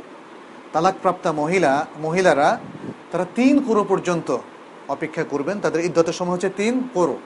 এখন আরবরা কোরো বলতে মেয়েদের মিনিস্ট্রুয়েশন বা মাসিককে বুঝান, অথবা অন্যরা বুঝেন তাদের পিওর সময়টা পিউরিটির সময়টা, তহার, তোহরের সময়টা। এখন আমরা দেখি যে বড় বড় স্কলাররা এখন কে বলেছেন যে না, এটা তোহর। কে বলেছেন যে এটা এটা হায়েস এখন প্রত্যেকেই চেষ্টা করেছেন তার মতটাকে এস্টাবলিশ করার জন্যে। আপনি কোনটা নেবেন? আপনি নেবেন আপনার কাছে যেটা দলিলের ভিত্তিতে শক্তিশালী মনে হয়। অন্যদের প্রতি অফেন্সিভ আচরণ করা থেকে বিরত থাকবেন। ইমাম আবু হানিফা রহমাহুল্লার মত হচ্ছে এটা হায়েস আর ইমাম শাফি রহমাহুল্লাহ এবং আরও অনেক ওলামাদের মত হচ্ছে এটা তোহর। এখন কোনারা কিলাকিলি করাটা উচিত? ওনারা কিন্তু করেন নাই। এই যুগে এসে মানুষ করছে। এভাবে হাদিসের মধ্যে আপনি দেখবেন প্রচুর ক্ষেত্রে, অনেক ক্ষেত্রে, এই যেমন ধরেন আমরা কোরবানির কথা বলছি, সফরে সাত ভাগ, একদল বললেন সাত ভাগ, ঠিক আছে, আপনি এমন করেন। আমি তো নিষেধ করছি না আপনাকে। কিন্তু আমার ইজতেহাদ অথবা অন্যান্য স্কলার ইজতেহাদ বলছে যে না সর্বাবস্থায় করা যাবে। সেটা কেন বলছেন বাতিল? আপ মানে আপনার ইজতেহাদ তো আমার উপর ওয়াজিব না। আমার ইজতেহাদ আপনার উপরে ওয়াজিব না, এটা মনে রাখবেন। আচ্ছা আরেকটা জিনিস হচ্ছে ক্লিয়ার টেক্সট যখন থাকবে তখন ইজতেহাদ হবে না। তখন গবেষণা হবে না। তখন দ্বিমত পোষণ করা যাবে না। একটা মূলনীতি হচ্ছে লা ইজতিহাদ আমা আন্নাস যখন কোরআনের কোনো ক্লিয়ার টেক্সট থাকবে, হাদিসের কোনো ক্লিয়ার টেক্সট থাকবে, হাদিসের এই টেক্সটটা হতে পারে রসুলামের কাউলি হাদিস অথবা তার ফেলি হাদিস। ক্লিয়ার তখন সেখানে যে না, এটা আমার মত। এই হাদিসটা মাথায় ধরে না। এই হাদিসটা আকলের বিপরীত। এটা আপনি উসুলে ফেকার কিছু কিছু বইতে পাবেন। বলছে, এই হাদিস অনুযায়ী আমল করলে যুক্তির সব দরওয়াজা ক্লোজড হয়ে যায়। হাদিসটা যত সদ্যই হোক মানা যাবে না, কারণ যুক্তি হচ্ছে তার চেয়ে বেশি শক্তিশালী। কিন্তু ইমাম ইবনে তাইমিয়া এই ধরনের কথার, ইমাম ইবনুল কাইয়েম তার এলামুল মুআক্কিরিন ইমাম ইবনে তাইমিয়া তার বিভিন্ন প্রশ্নের উত্তরে মাজমুল ফাতাওয়ার মধ্যে এই কথাগুলোর উত্তর দিয়েছেন। বরং মজার ব্যাপার হচ্ছে, ইবনু আবিল ইজ্জাল হানাফি রাহমাহুল্লাহ, উনি একজন ইমাম ছিলেন। উনি ছিলেন হানাফি মাজহাবের একজন বড় ইমামের ছেলে, তিনি নিজেও বড় ইমাম ছিলেন। কিন্তু তিনি ছাত্র ছিলেন এবনু কাথিরের এবনু কাথির দাহাবি, ইনারা ছিলেন এবনু তাইমিয়ার ছাত্র, ইবনুল কাইয়েম রাহেমাহমুল্লাহ তাইলে এবনু আবিল এজ তিনি ইবনু তাইমিয়ার নাতি ছাত্র হলেন। ছাত্রের ছাত্র। তারা এত পাওয়ারফুল স্কলার ছিলেন, আর বিশেষ করে সহিপন্থী ছিলেন তো। সহিপন্থীদের যারা মানে তাদের দ্বারা কনভিন্সড হয়, তারা কিন্তু আর বাতিল কখনো তাদেরকে স্পর্শ করে না। ফলে ইবনু আবুল আল হানাফি উনি অত্যন্ত সহি আকিদার মানুষ ছিলেন। এবং তিনি একটা বই লিখলেন আর তাম্বিউ আলা মুশকিলাতিল হিদায়া। হিদায়া বইতে তার কিছু অবজেকশন ছিল, সে বিষয়গুলো তিনি তুলে ধরেছেন। তিনি একটা কথা বলেছেন, সেটা কোট করতেছি আর কি। তিনি বলেছিলেন যে, হাদিসের মধ্যে যখন কোনো কথা আসে অথবা কোরআনের মধ্যে এটাকে খেলাফুল কিয়াস বলাটা সু উ আদাবিম বিল্লাহ অসু ও আদাবিম বে রাসুলিল্লাহ আল্লাহর কোনো কথা অথবা আল্লাহ রাসুল সাল্লাহ সাল্লামের কোনো কথা খেলা যুক্তির বিপরীত, খেলাফের মানে কিয়াসের বিপরীত, যুক্তিতে ধরে না, মাথায় ধরে না, এই কথাটা বলার এতটুক সাহসিকতা আল্লাহর বান্দাদের দেখানো উচিত না। এটা বেয়াদবি। এটা যেমন একজন অজ্ঞমূর্খ লোক একজন আলেমকে বলল, আপনি ভুল বলেছেন। কিসের ভিত্তিতে বললেন? না, আমার মনে হয়েছে। আপনি ভুল বলেছেন। এত রিজিট কেন আপনি? কারণ বলছে, আমার যেটা মনে হয়, আমি সে ব্যাপারে রিজিট এটা কি কোনো দলিল হলো? এটা কোনো দলিল হলো না। আমাদের কিন্তু আজকাল সেটাই হচ্ছে।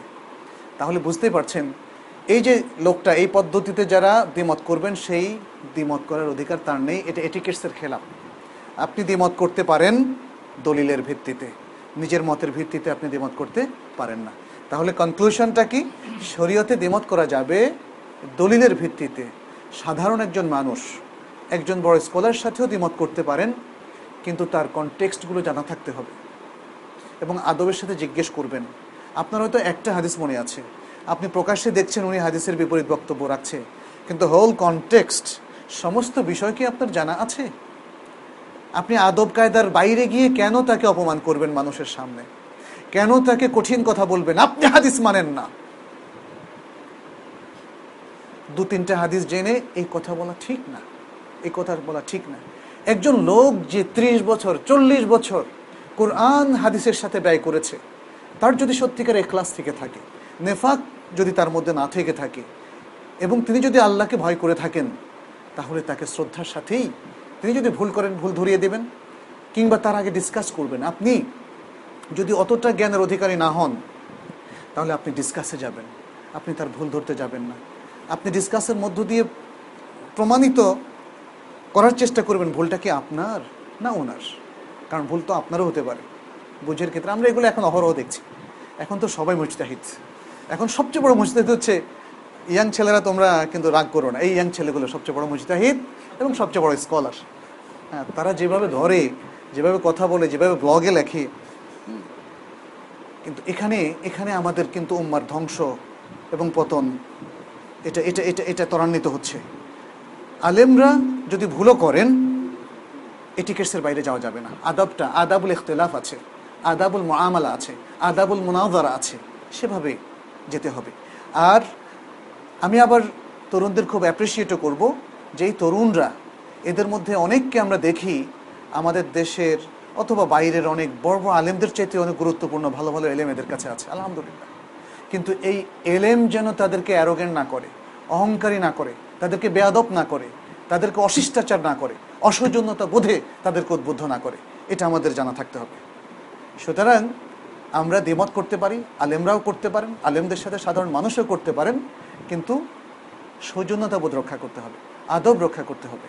আপনি এমনভাবে দ্বিমত করবেন, আপনার দ্বিমতকে যেন আপনার অপোনেন্ট তিনি স্বাগত জানান। তিনি যেন আপনি তার ভুল ভেঙে দিয়েছেন। ডিসকাশনের আদলে আপনাকে জড়িয়ে ধরেন। কারণ প্রত্যেক হকপন্থী আলেম তিনি সবচেয়ে বেশি খুশি হবেন যদি হকটা তাকে ধরিয়ে দিতে পারেন, তার ভুলটা সে বুঝতে পারে। কারণ আমাদের কাছে হকের চাইতে বড় সম্পদ আর কিছু নাই। আমাদের কাছে হকের চাইতে বড় সম্পদ একটা শুদ্ধ আকিদা, একটা শুদ্ধ তৌহিদি চেতনা আর একদিকে শিরিক। একটা শিরিক আমাদেরকে জাহান্নামে নিয়ে যাবে। একটা তৌহিদি চেতনা জাহান্নাম থেকে আমাদের উদ্ধার করবে।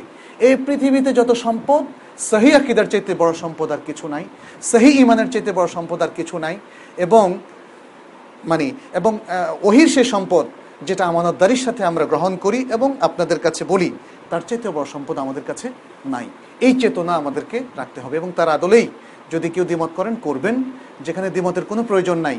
যেখানে দ্বিমতটা ফেত না যেখানে দ্বিমতের কোনো দলিল নাই সেখানে দ্বিমত আমরা অ্যাভয়েড করব ইনশাল্লাহ নরওয়ে থেকে এক ভাই জানতে চেয়েছেন বর্তমানে দিনের দৈর্ঘ্য আঠারো ঘণ্টার ঊর্ধ্বে হওয়ায় টানা এক মাস সিয়াম পালন করা তার পক্ষে প্রায় অসম্ভব।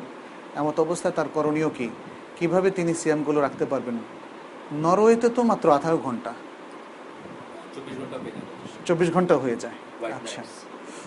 চব্বিশ ঘণ্টা হলে তো তাইলে তো ছয় মাসই একসাথে ওরকম হয় না? আচ্ছা এখানে দুটো বিষয়। যদি তেইশ ঘন্টাও হয়, তবুও আপনি উপবাস ব্রতটা পালন করবেন। কারণ আপনার তো দিন রাত আপনি ডিস্টিংগুইশ করতে পারছেন। আর ওই সমস্ত দেশ তো ঠান্ডার দেশ। আমি তো ক্যানাডায় ছিলাম তো। ওই কষ্ট তো ফিল করিনি, আশ্চর্য। এটা এখন কেন আপনি বলছেন কষ্ট?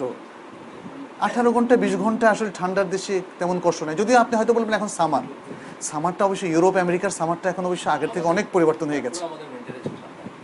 কিন্তু আমাদের উইন্টারের চেয়ে ঠান্ডা।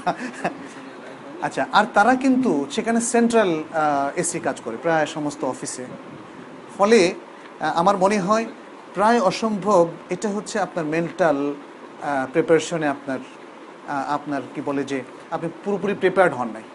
প্রস্তুতি নেন নাই। প্রস্তুতি নেন মানসিকভাবে তাহলে আরও বেশি মানে কষ্ট আপনি সহ্য করতে পারবেন। আরেকটা বিষয় রোজা রাখতে রাখতে কোনো দিন যদি কঠিন অবস্থা এসে যায় যে আপনার এখন হয়তো মানে হার্ট ফেল করতে পারেন এরকম মনে হয়, বা আপনাকে হসপিটালে নিতে হবে, বা আপনার গলা শুকিয়ে যাচ্ছে, প্রচণ্ডভাবে পিপাসার্থ আপনি, তাহলে রোজা ভাঙবেন। এটা কাজা করবেন শুধু। এই কঠিন অবস্থার কারণে রোজা ভাঙাটা জায়েজ।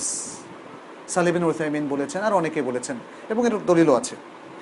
আচ্ছা কারণ ওই যে মা জা আলা আলাইকুম ফিদ্দিন মিন হারাজ আরাদ আল্লাহ বিকুমুল ইউসরা, এই যে রোজার বর্ণনার মধ্যে তিনি বলেছেন আরাদ আল্লাহ বিকুমুল ইউসরা ওলা ইউরিদ বিকুমুল ওসর যেখানে প্রচণ্ড এই অসম্ভব বিষয়টা আপনার উপর আরোপিত হবে, তখন রোজা ভাঙবেন। একজন রিক্সাওয়ালা যদি প্রচণ্ড পরিশ্রমের কারণে রোজা ভাঙতে বাধ্য হয়, ভাঙবেন। তিনি কাজা করবেন, তার কাফারা দিতে হবে না। এই, এমত অবস্থায় তার করণীয় কি? আর যেটা নাম ভাই বললেন যে, যদি চব্বিশ ঘণ্টা হয়ে যায়, তখন কিন্তু তিনি আর লোকাল দিকটা মেনটেন করবেন, তিনি পার্শ্ববর্তী দেশে চলে যাবেন। পার্শ্ববর্তী ক্লোজেস্ট যে কান্ট্রিটা সেখানে যদি বাইশ ঘণ্টা হয়, দিন, তখন তিনি বাইশ ঘণ্টার অপশনে চলছে আর দুই ঘণ্টা আপনি করবেন। যখন সূর্য অস্ত গেল, তখন থেকে দুই ঘণ্টা। তার মানে হচ্ছে, সবচেয়ে কাছের যে দেশটাতে সূর্য অস্ত হয় এবং অস্ত যায়, সে দেশের হিসাবটা তার জন্য প্রযোজ্য হবে। আমার পিতা যদি সুদের সাথে জড়িত থাকে বা তার অর্থে সুদ থাকে, তাহলে আমি কি তার অর্থ গ্রহণ করতে পারব? হ্যাঁ পারবেন। পারবেন। একজন ব্যক্তি তার অর্থের মধ্যে সুদ থাকে, একজন লোক তার পুরো জীবন জুড়ে সুদ থাকে না। এটা কিন্তু সত্য। একজন লোকের অনেক সোর্স অফ ইনকাম থাকে। অতএব এটা বলাই ভালো যে তার অর্থের মধ্যে সুদ আছে, কিন্তু পুরোটাই সুদ না। তার পুরোটাই সুদ না। তাহলে সেক্ষেত্রে আমরা আজকের ওই আলোচনা থেকে বুঝলাম যে যাদের উপর দায়িত্ব হচ্ছে সন্তানের দেখাশোনা করা স্ত্রী দেখাশোনা করা, তারা কিন্তু স্বামী যদি হারাম ইনকামও করে থাকে সেখান থেকে প্রয়োজন মাফিক নেবে। প্রয়োজন মাফিক বলেছি এজন্য মোমেনদের কিন্তু হারামকে এনজয় করা উচিত না। মোমেনদের হারামকে এনজয় করা উচিত না। এই জন্য কষ্টের সাথে আপনি দিন গুজরান করবেন। এটাই হচ্ছে শরীয়তের দৃষ্টিভঙ্গি। ফামানি তুর্রা গায়রা বাগিন ওয়ালা আদিন ফালা ইসমা আলাই যে ব্যক্তি বাধ্য হয়, তবে সে গায়রা বাগ। সেটাকে চায় না এনজয় করতে চায় না। আর সেই সীমালঙ্ঘনকারীও নয়। অর্থাৎ একদম পেট পুরে খাইল। সুদের টাকা কিন্তু এমন মজার খাবার পেট পুরে খেলো, এটা করবেন না। আপনি খাবেন যতটুকু প্রয়োজন, যতটুকুতে আপনার প্রয়োজন সারে বা আর্জেন্ট নিডটা সারে। আর আরেকটা কাজ করবেন, যেহেতু তারা আপনার হাউস হোল্ড আপনার অভিভাবক, আপনার পিতা এবং মাতা, তাদেরকে নসিহত করার চান্সটা স্কোপটা মিস করবেন না। যে বাবা, সুদ থেকে বাঁচান, বাঁচেন, বাঁচান। এই হারামটা আমাদের রক্তকে নষ্ট করবে, আমাদের জেনারেশনকে নষ্ট করবে, আমাদের ইসলামকে নষ্ট করবে, আমাদের ইমানকে নষ্ট করবে। ইমানকে নষ্ট করে কিন্তু সুদ। সুদ যখন খাচ্ছেন, সুদের প্রতি একটা একটা যে অবহেলা প্রদর্শন, তার মানে তাকে এক ধরনের হালাল করে নেওয়ার একটা একটা ভাব, একটা প্রক্রিয়া কিন্তু আমাদের মধ্যে কাজ করে। আর সুদে যারা অভ্যস্ত হয়ে যায়, দেখেন, এখন তো অনেক আলেমের সাথে কথা বলে, ভাই, এত করে পারবেন না, এরকম বলে। আমাকে একজন বলল, আমি যখন একজনকে বললাম যে, না, সুদ ত্যাগ করে আসতে হবে, সুদি ব্যাংক, খুব দ্রুত আসতে হবে, চেষ্টা করতে হবে। বলছে এত এত এত কঠিন করলে তো ওনাদের অসুবিধা। আচ্ছা আর যদি না পারি তাহলে কোন সময় পর্যন্ত? বলেছি আমি এটা। আর তো কোনো প্রশ্ন নেই না? জি। অমুসলিম ব্যক্তির সুস্থতার জন্য কি দোয়া করা যায়? তার হেদায়াত চাইবেন হেদায়তের সাথে সুস্থতা। আল্লাহ তালা আপনাকে হেদায়তের জন্য সুস্থ করুন। মানে হেদায়ত করে। কারণ অমুসলিমদের মানে এটা যদিও অন্যদের কাছে হয়তো অফেন্সিভ মনে হবে, তারা শিরিকের পথে যে চলছে, কুফুরির পথে, সেটা ইসলামের দৃষ্টিতে খুবই অফেন্সিভ আমাদের রব, মহান স্রষ্টা রব্বুসামাওয়াতে ওয়াল আর্দ, তাকে স্বীকৃতি দিচ্ছে না। তার নিজেকে যে সৃষ্টি করেছেন। আল্লাহ বলছেন অফি আনফুসিকুম আফালা তবসিরুন তোমার নিজের মধ্যে রয়েছে আয়াত, নিদর্শন, তুমি কি দেখছ না? অবজার্ভ করছ না? কিন্তু এই আল্লাহকে যারা অস্বীকার করছে, সেটা তো খুবই অফেন্সিভ একটা বিষয়। আপনাকে যিনি খাওয়াচ্ছেন, পড়াচ্ছেন, আপনার চোখের সামনে তাকে বলছেন, না, আপনি কিছুই করছেন না। ভয়ঙ্কর অপরাধ। তো সেই জন্য আমরা যে কোনো অমুসলমানের জন্য দোয়া করার কিছু প্রক্রিয়া আছে, আদব আছে। সে আদবের মধ্যে ঢুকে যায়। তাহলে আল্লাহ তালা আপনাকে হেদায়তের জন্য সুস্থ করুন, বলতে কোনো অসুবিধা নেই। আচ্ছা আমি কোন ধরনের বন্ধু পরিত্যাগ করব। যে বন্ধু আপনার উপর প্রভাবশালী, অথচ সে খারাপ। যে বন্ধু আপনাকে মিসগাইড করে, যে বন্ধু আপনার আখিরাতকে নষ্ট করে এবং আপনার দুনিয়ার ইমান তাকোয়া আপনার সহি আকিদা, সহি আমলকে বরবাদ করে, এদেরকে আপনি পরিত্যাগ করবেন।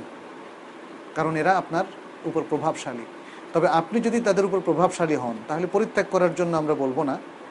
কোনো কোনো ক্ষেত্রে অ্যাভয়েড করবেন, যেখানে তার সাথে ইন্টারাকশানটা সেরিয়া ভায়োলেশনের কারণ হয়ে যাবে, সেটা অ্যাভয়েড করবেন। কিন্তু তাকে আপনার নেক নজরে রাখবেন যদি আপনি প্রভাবশালী হন, আপনার হয়তো একটা কথা তাকে হেদায়ত করবে।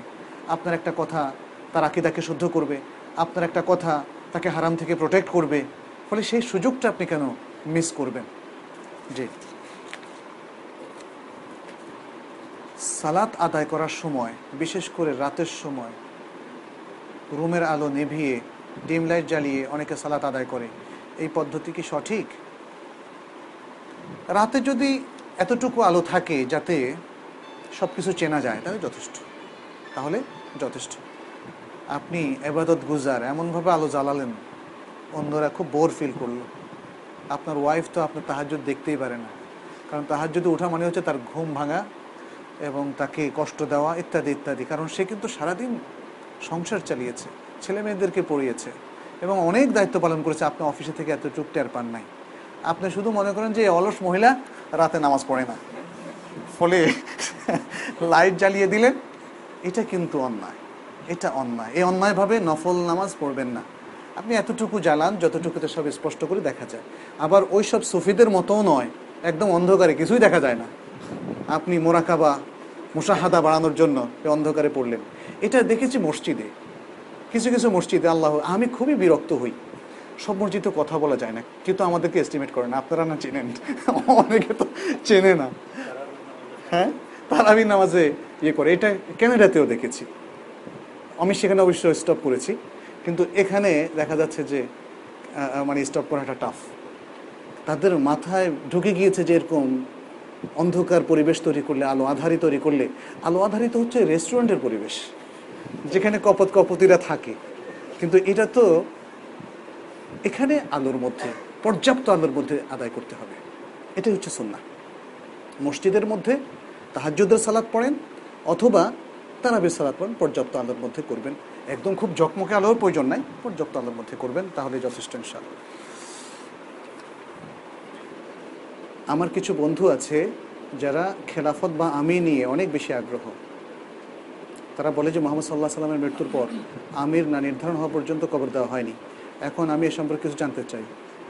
উনি খেলাফত করে ফেলুন না আমরা ওনার সাথে আছি ইনশাল্লাহ এমারতের বাইরে আমরাও থাকতে চাই না। আমরাও সেটাই চাই ইনশাল্লাহ ব্যাংক ইন্স্যুরেন্স অথবা হারাম জাতীয় পণ্য বা কোম্পানির শেয়ার বাদ দিয়ে অন্য কোম্পানির শেয়ার ক্রয় বিক্রয় করা কি হালাল? শেয়ারের উপর তো আমরা অনেক কথা বলেছি, তাই না? এর আগেও কিন্তু এর আগে আমরা ওই যে কিতাবুল বইও যখন শুরু করেছি, তখন অনেক কথা হয়েছে। ও আচ্ছা। হারাম শেয়ারের ব্যাপারে কিছু মূলনীতি আছে। যে সমস্ত কোম্পানিগুলো হারাম টাকা দিয়ে বিজনেস করে, সেগুলো শেয়ার কেনা যাবে না। যে সমস্ত কোম্পানিগুলো হারাম জায়গায় ইনভেস্ট করে, সেগুলোর শেয়ার কেনা যাবে না। যে মানে বুঝতে হবে যে আমি একটা হারাম বলে আর বাকিগুলো সব হালাল বোঝাচ্ছি। এই একটা হারাম আর বাকিগুলো হালাল হলেও তার শেয়ার কেনা যাবে না। যে সমস্ত কোম্পানিগুলোর সব ঠিক আছে, কিন্তু প্রোডাকশনটা হারাম।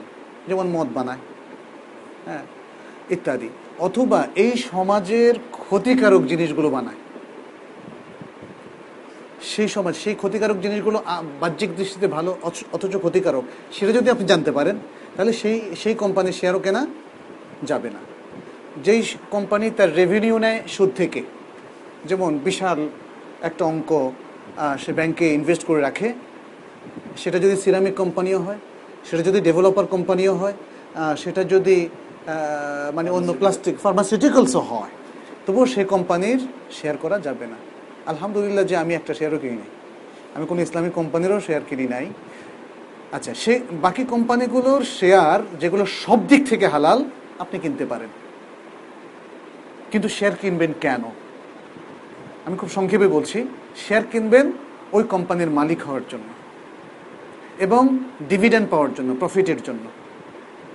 এটা হচ্ছে শেয়ার কেনার অন্যতম উদ্দেশ্য হওয়া উচিত।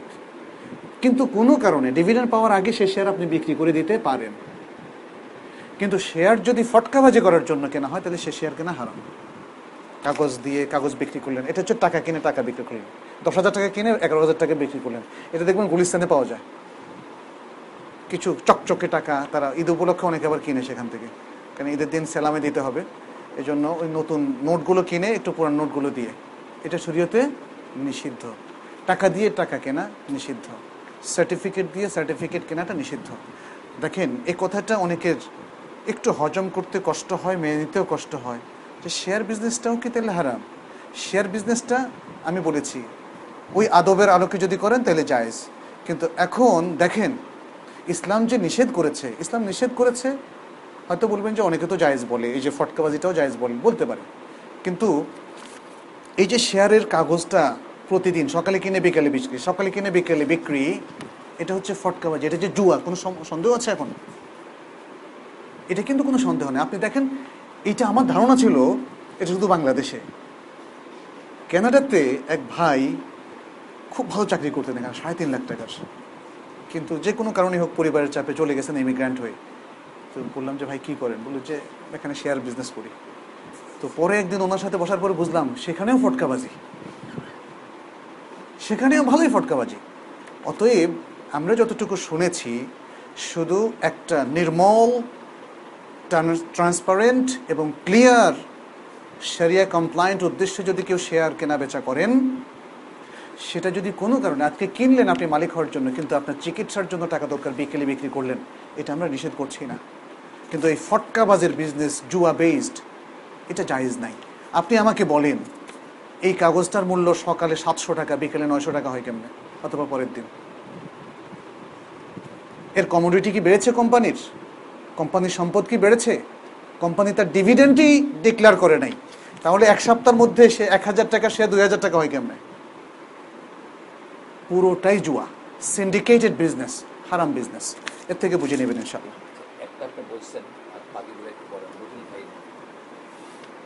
আচ্ছা নিম্নলিখিত বিষয়গুলো একটু বুঝিয়ে বলবেন প্লিজ তারাবির রাকাত সংখ্যা। এটা হয়েছে। আমার মনে ডিসকাশন থেকে আপনারা বুঝে নিয়েছেন। খাতমে তারাবি। তারাবির সালাতে লং টাইম আপনি কোরআন পড়বেন। খতম দেওয়া জরুরি খতম দিতেই হবে। এবং সেই জন্য আমরা দেখি যে কিছু কিছু ব্যবসায় যারা ওমরা যাবে, তারা দশ দিনে খতম করে। কিন্তু কোরআন পড়ে কেমন করে কোরআন পড়ে? আল্লাহ এটা কোরআনের চরম অবমাননা হচ্ছে। আপনার খতম দেওয়া এতই জরুরি আল্লাহর কালামকে আপনি এভাবে অবমাননা করছেন? কালামকে জ্বালিয়ে দেওয়া, ডাস্টবিনে ফেলাটা শুধু অবমাননা, এটা আমাদের সমাজে মনে করে। অথচ এই যে লাহানে জালির সাথে পড়া, এই যে ভুল পড়া, এটা কোনো কোরআনই না। এটা কিন্তু অবমাননা। আপনি তারাবির মধ্যে, নফল সালাতের মধ্যে কোরআনের অবমাননা করার জায়জ নেই। এটা হচ্ছে প্রথম কথা। আপনি খতম করতে পারেন, নিষিদ্ধ না। কিন্তু এটাকে নিয়মে পরিণত করবেন না। আপনি খতম করেন, অথবা যদি খতম করতে না পারেন, পঁচিশ পারা পর্যন্ত পড়েন, কোনো অসুবিধা নেই। অথবা এক পারা শেষ হয়েছে, বিশ দিনে, তাহলে বাকি দশ দিনে আরও পনেরো পারা পড়েন। খতম করাটার যে স্লুপটা আমাদের সমাজে প্রতিষ্ঠিত হয়েছে, এখানে অনেক অবজেকশন আছে। দশ দিনে খতম, পনেরো দিনে খতম, সাতাশে খতম, খতমের পরে আর তারা বিধে লোক পাওয়া যায় এই বিষয়গুলো ভাবতে হবে। প্রিয় ভাইয়েরা, বোনেরা, এগুলো ভাবতে হবে। আমরা ইসলামিক রিচুয়ালটাকে নিজের মতো করে সাজালে হবে না। ইসলামের এই রিচুয়ালগুলো ইবাদতগুলোকে সুন্দর আলোকে সাজাতে হবে। সন্ন্যার স্পিরিটটা কি? এটা বুঝতে হবে। রাসুল সাল্লাহ সাল্লাম কীভাবে তার সাহাবাদেরকে তার বিয়ে দিয়েছেন, সে এডুকেশনটা আমাদের নিতে হবে। ওইটা নিয়ে আপনি খতম করলেন না, এক পারা বাকি আছে আরও অতিরিক্ত দুই পারা পড়লেন নো প্রবলেম কিন্তু নিজের মতো করে ইসলামকে পালন করবেন না। আমার মনে হয় এই কথার মধ্যে আপনারা বুঝতে পেরেছেন যে, আসলে আমাদের কি করা উচিত। রোজা নিয়ত জরুরি। রাসুল সাল্লাহ সাল্লাম বলেছেন মানলাম ইউবাইয়ত সিয়ামা কাবলা তুলু ফালা সিয়ামালা এটা হাসান এবং জাইয়েদ সানাদ যে যে ব্যক্তি ফজরের আগে রাত্র থাকতেই সিয়ামের নিয়ত করল না, তার সিয়াম হলো না। এখন নিয়তটা কি? এটা না সমস্যা। আমাদের বাংলাদেশে নিয়তটা সমস্যা। তাহলে অনেকে এরকম কথা বলার পর বলে বসেন তাহলে কি আমাকে নামাই তোমার আসুমা গাদান পড়তে হবে? না, আমরা তো সেই নিয়তের কথা বলছি না। নিয়ত হচ্ছে অন্তরের কাজ, আপনার ডিটারমিনেশন যে আগামীকাল আপনি রোজা রাখছেন। আপনার সচেতন যে চিন্তা এবং আপনার সাহুরের যে প্রস্তুতি, এটাই কিন্তু আপনার নিয়তকে নিশ্চিত করছে। এটা আপনার, আপনি ইভেন সাহুরে যদি উঠতেও না পারেন, ফজরের আজানের সময় উঠলেন, তবুও আপনার নিয়তটা কিন্তু হয়ে গিয়েছে। কারণ সাহুরের আয়োজন আপনি করেছেন। যদি সত্যিকার আয়োজন নাও করেন, সাহুরের আয়োজন মানে অনেকে দেখলাম যে গোষ্ঠ অনেক কিছু পোলাও টোলাও পাকায়, কিন্তু অনেকে শুধু খেজুরও খায়। অথবা বাসায় কিছুই নেই, ভাবছেন যে ভোরাতে একটু পানি খাব। এই যে ইচ্ছাটা এটাই আপনার নিয়ত হয়ে গিয়েছে। নানা ইন্ডিকেশন আছে। ইফতারের নিয়ত। ইফতারের নিয়ত, ইফতার করাটাই তো ইফতারের নিয়াত। ইফতার নিয়ে আপনি বসেছেন সেটাই। নাময়তুয়ান আফতুরা, উফতেরা, এটা দরকার নেই। অথবা ইফতারের দোয়াটাকে অনেকে মনে করে ইফতার নিয়াত। হ্যাঁ? কি জানো বলে যে, আল্লাহম্মা হ্যাঁ? না, এটা এটা তো ভুলে গেছে। আল্লাহম্মা, লাকা সুমতু আলা রেজকিকা আফতার তো কিন্তু সহি দোয়াটা হচ্ছে আপনি বিসমিল্লা বলে ইফতার করবেন। সূর্যাস্তের সাথে সাথে বিসমিল্লা বলে ইফতার করবেন। ইফতারের ক্ষেত্রে রাসুল সাল্লাহ সাল্লামের সুন্নাতটা ফলো করার চেষ্টা করবেন এবং তারপরে যে সহি দোয়াটা এসেছে, সেটা হচ্ছে দাহাবাদ দমা ওয়াবতাল্লাতিল অরুক ও সাবাতাল আজরু ইনশা আল্লাহ খুব সুন্দর অর্থ। এর মধ্যে শকরের একটা ঘোষণাও দিচ্ছি। আমার পিপাসা চলে গিয়েছে, আমার রগগুলো সিক্ত হয়েছে এবং আবদাল্লাতুল ওরুক ওয়াথাবাত আল আজর, এবং সওয়াবটা এটা স্টাবলিশড হয়েছে। এটা সাব্যস্ত হয়েছে। সুবাহান আল্লাহ সওয়াব দিয়েছেন কে? আল্লাহ। তৃষ্ণা নিবারণ করার তৌফিক দিয়েছেন কে? আল্লাহ। সুবাহান আল্লাহ এটা একদিকে একটা স্বীকৃতি ইমানের স্বীকৃতি, আল্লাহ শুক্রিয়া আদায় এবং দোয়া সবই এর মধ্যে চলে আসে। সেহরিয়ার নিয়ত, আপনি সেহরির আয়োজনটাই সেহরির নিয়ত। আপনি যে এখানে এসেছেন, কে কে মুখে নিয়ত করেছেন বলেন তো দেখি আজকে যে এখানে আইসিডিতে এসেছেন। কে কে বলেছেন যে আমি এখন আইসিডিতে পূর্বমুখী হয়ে যেহেতু রোডটা পূর্ব দিকে নাকি? নিয়ত করলাম। এটা কেউ করেননি অতএব আল্লাহর কোনো কাজে আপনার অন্তরের নিয়ত যেমন সব কাজে যথেষ্ট এ কাজেও যথেষ্ট। বাড়ি ভাড়া দেওয়ার এটা কি লিখেছে? ও বাড়ি ভাড়া দেওয়ার আগেও কি প্রতিবেশীকে জানাতে হবে? বাড়ি ভাড়ার সাথে প্রতিবেশীর সম্পর্ক কি আছে? জি? ও আচ্ছা বাড়ি ভাড়া মানে নতুন ভাড়াটা কি হ্যাঁ এটা জানানোটা উচিত। সুহান আল্লাহ এটা জানানোটা উচিত। কাকে দিচ্ছেন? ভদ্রলোক থাকলে আপনি কি যে শান্তিতে থাকবেন? আর যদি অভদ্রলোক থাকে আল্লাহ। আমিও কিছু বক্তব্য ছিলাম। আচ্ছা রাসুল সাল্লাহ সাল্লাম দাওয়াত গ্রহণ করতে উৎসাহ দিয়েছেন। তাহলে ইফতার পার্টির দাওয়াত পেলে কী করা উচিত? এই পার্টিটা অ্যাভয়েড করা উচিত। পার্টিটা নামটা অ্যাভয়েড করে ইফতার ইফতার দাওয়াত দিবেন। কারণ হাদিসে বলছে, মান ফত্তারা এমান আসুন, আমাদের ইফতারের আয়োজনে আসুন। পার্টি বলবেন কেন? পার্টিটা তো সেখানে ড্যান্স হয়, নাচ হয়, সেখানে অনেক কিছু। আমরা দেখেন, সব কালচার নিচ্ছি ওদের থেকে, অপসংস্কৃতি থেকে, অমুসলিম কালচার থেকে। আর সেটাকে ইসলামের একটু রং দিয়ে ইসলামাইজ করার চেষ্টা করছি। ওটাকে অ্যাভয়েড করা উচিত। ইফতার পার্টি আল্লাহর ওয়াস্তে কেউ নাম দেবেন না। ইফতার ইফতার বলেন না। সেটা এই পরিভাষা, ইফতার। ইফতার বললে কি আপনাকে কেউ নিষেধ করবে যে আপনি পার্টি যখন নাম দেন নাই, আমি আসব না? বি কেয়ারফুল আমরা সারা বিশ্বের মুসলিমরা কেন একসাথে সিয়াম পালন করি না? এখানে মূল কারণ কি? আমরা জানি, মাস গণনা হয় চাঁদের সাথে, সময় গণনা হয় সূর্যের সাথে। একটু বুঝিয়ে বলবেন, যে কারণে আমরা আমাদের পক্ষে সম্ভব নয় জোহর একসাথে পড়া। সারা বিশ্বের ক্যানাডার মুসলমানরা কিন্তু আমাদের সাথে জোহর পড়ে না। ফজরও পড়ে না। কোনো ওয়াক্তই আমরা একসাথে পড়ি না। বরং আমি, আমরা যখন জোহর পড়ি, তখন তারা হয়তো ফজরও পড়ে না। তার মানে হচ্ছে আপনি এত সূক্ষ্ম বিশ্লেষণে যাবেন না। এটা আমি বলার উদ্দেশ্য। আমি এগুলোকে যুক্তি হিসাবে, এই যুক্তিগুলো আমার কাছে কোনো মানে মূল্যবান যুক্তি নয়। কেয়ামত তো একদিনেই হবে। তাহলে কেয়ামত কি? আশুরার দিন যদি হয়, মক্কার আশুরার দিনে না বাংলাদেশে আশুরার দিনে হবে? এই প্রশ্নগুলো সবাই নিয়ে আসেন। আল্লাহ আকবার। এটা যারা হাদিস অনুসরণ করেন, তারা এই যুক্তিতে মানুষকে বিভ্রান্ত করা এটা ঠিক না। কারণ কারও কারও কাছ থেকে এই ধরনের যুক্তি আমি শুনে আমি হতবাক হয়েছি। আল্লাহ আকবার। যাই হোক, কেন আমরা একদিনে শ্যাম পালন করি না? আমরা তো একদিনে না করি, কিন্তু এক মাসের শ্যাম তো পালন করি, রামাদানের শ্যাম পালন করি। রামাদান প্রথম হচ্ছে পজিটিভ দিকগুলো একটু দেখতে হবে। সব সময় এই মুসলমানদের, শুধু বাংলাদেশের মুসলমানরা, সব মুসলমানদেরই আমি দেখলাম যে নেগেটিভ জিনিসগুলোর দিকে চোখ যায় আগে। একজন লোক, তার নিরানব্বই পার্সেন্ট ভালো, এক পার্সেন্টের মধ্যে কিছু ভুল আছে, আপনি সবসময় তার ভুল নিয়ে আলোচনা করেন মানে গেবত। তারপরে, তার অনেক ভালো কাজ আছে, সেটা এক্সপোজ করছেন না। উম্মারও অনেক ভালো কাজ আছে। এই উম্মা এখনও ব্লেসড উম্মা। আল্লাহর বরকতপ্রাপ্ত উম্মা। এই উম্মার মধ্যে এখনও আল্লাহ তালা কোটি কোটি ভালো জিনিস রেখে দিয়েছেন। এই উম্মার অধিকাংশ লোক এখনও ভালো। আপনি গ্রামে যান, দেখবেন যে এই দাড়ি টুপি পরা লোকগুলো সবই ভালো। এরা কোনো বিপর্যয় সৃষ্টি করে না, এরা ঘৃণা করে না, এরা কোনো জঙ্গিপনা করে না। মুসলমানদের অধিকাংশ আমার এক্সপিরিয়েন্স আমি জানি না আপনারা একমত হবেন, আমার দারুণ একমত হবেন। এই উম্মার অধিকাংশ লোক এখনও ভালো। এই উম্মার অধিকাংশ আলেম এখনও ভালো। এই নেগেটিভ সেন্স বাদ দিয়ে পজিটিভটা আমরা আগে ভাবি। তাহলে দেখবেন উম্মার সবার প্রতি শ্রদ্ধা তৈরি হবে, ভালোবাসা তৈরি হবে। যিনি আমাদের সাথে ডিফার করছেন, তাকেও যতক্ষণ পর্যন্ত ইসলামের গণ্ডিতে থাকেন, তাকেও মহাব্বত দিয়ে যেতে হবে, শ্রদ্ধা দিয়ে যেতে হবে। তাকে আমি আঘাত করব না, তাকে আমি এমন সমালোচনা করব না, যেটা তার জন্য অফেন্সিভ হয়ে যায়, আক্রমণাত্মক হয়ে যায়, তাকে জর্জরিত করে, তার হৃদয়কে রক্তাক্ত করে, সেটা আমরা করব না। সেটা আমরা অ্যাভয়েড করব। আমাদের রাসুল সাল্লাহ সাল্লাম করেননি।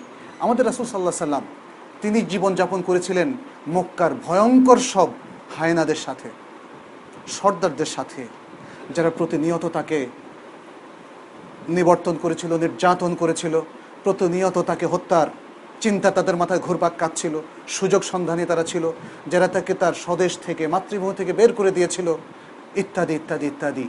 অথচ তারা জানতো এই মোহাম্মদ সাল্লাহ সাল্লাম হচ্ছেন সবচেয়ে প্রিয় ব্যক্তি তাদের, সবচেয়ে বিশ্বস্ত ব্যক্তি। সেই লোকদের সাথে রাসুল সাল্লাহ সাল্লাম কি আচরণ করেছে যতদিন তাদের সাথে ছিলেন, কি আচরণ করেছিলেন? যে লোকেরা শেয়াবে আবি তলেবের মধ্যে এত কষ্ট তাদের দিয়েছিল, সেই লোকদের সাথে কি আচরণ করেছিলেন? এবং যেদিন এই লোকদের উপর তিনি বিজয় লাভ করলেন, মক্কা বিজয়ের দিন, সেদিন কি আচরণ করেছিলেন? আজকে এই সমাজে আমাদের লোকরা তো আমাদের সাথে এত নিবর্তনমূলক আচরণ করেনি। তাহলে শ্রদ্ধা রাখুন, ভালোবাসা রাখুন। যে সমস্ত আমি বলছি এই জন্য যে এই বিষয়টাকে কেন্দ্র করে আমরা এখানে একটা বড় সংঘর্ষে লিপ্ত হচ্ছি। একদিনে সিয়াম পালন করা, একদিনে ঈদ করা। আমি প্রশ্ন করি, আজকে যারা এই প্রশ্নটা তুলেছেন, তাদের একশো বছর আগের বংশধররা একদিনে করার কথা তুলেছেন কিনা? যদি তুলে থাকেন, করেছিলেন কিনা? উম্মার একটা লং ট্র্যাডিশন আপনারা দেখতে পাচ্ছেন। সেই রাসুল্লাহ সাল্লাহ সাল্লামের যুগ থেকে আজ পর্যন্ত একদিনে করে, করতে সামর্থ্য হয়নি উম্মা। একদিনে করতে তারা সক্ষম হয়নি। হয়েছে কি? বলেন যদি কেউ বলেন যে হয়েছে, তাহলে আমাকে একটু প্রমাণ দিন। হয়নি। তাহলে এই উম্মাকে আর কত জর্জরিত করবেন? হ্যাঁ একদিনে যদি করতে চান, আপত্তি আছে কি না? এই প্রশ্নটা করতে পারেন। আমার যে গবেষণা, আমার যে স্টাডি, তাতে বলব আপত্তি নাই। একদিনে যদি করতে চান, আপত্তি নাই। আপত্তি নাই, আমিও সমর্থন দিলাম, তাহলে করেন। কিন্তু সমস্ত বাংলাদেশবাসী একদিনে করেন। সমস্ত বাংলাদেশবাসী একদিনে করেন। নিদিন পক্ষে, আমি সারা বিশ্বের কথা আগে, আমি বলছি ঢাকাবাসীরা একদিনে করেন। করেন না কেন? নিষেধ তো করছি না। আমরা, আপনাদের সাথে পড়ব। এখন একটা জিনিস এসেছে যে, না, আমরা মুভমেন্ট শুরু করেছি, এটা হয়তো একশো বছর দুশো বছর পরে সবাই একদিনে করবে। আসলে এখানে ম্যাথোডলজি বুঝতে আমাদের কিছু সক্ষম, আমাদের কিছু ব্যর্থতা আছে। সেটা হচ্ছে, সিয়াম এটা ব্যক্তিগত ইবাদত বটে, কিন্তু এর সামাজিক রূপও আছে। এই জন্য সারা বিশ্ব একসাথে সিয়াম পালন করে। আর ঈদটা আরও বেশি সামাজিক। ঈদের সালাদ কি ঘরে পড়া যায়? যে আমি এখন পাইলাম না, আমি কাজা করছি। করা যায়? এটা নাই। তবে হ্যাঁ ঈদের সা- সালাত মিস হলে তিনি পড়বেন। যেহেতু একটা বড় খায়ের থেকে মিস করলেন তাহলে তিনি অন্য দুই রাকাত, যেহেতু দোহা, সালাত ও দোহার সময়ে তিনি অন্য দুই রাকাত পড়বেন। এই পড়াটা রিকমেন্ডেড কিন্তু এটা ঈদের সালাতের কাজা না। এটা ঈদের নামাজের কাজা না। আপনার নামাজটা যদি ঈদ হতো, তাহলে খুদবা কোথায়? তাহলে ইমাম কোথায়?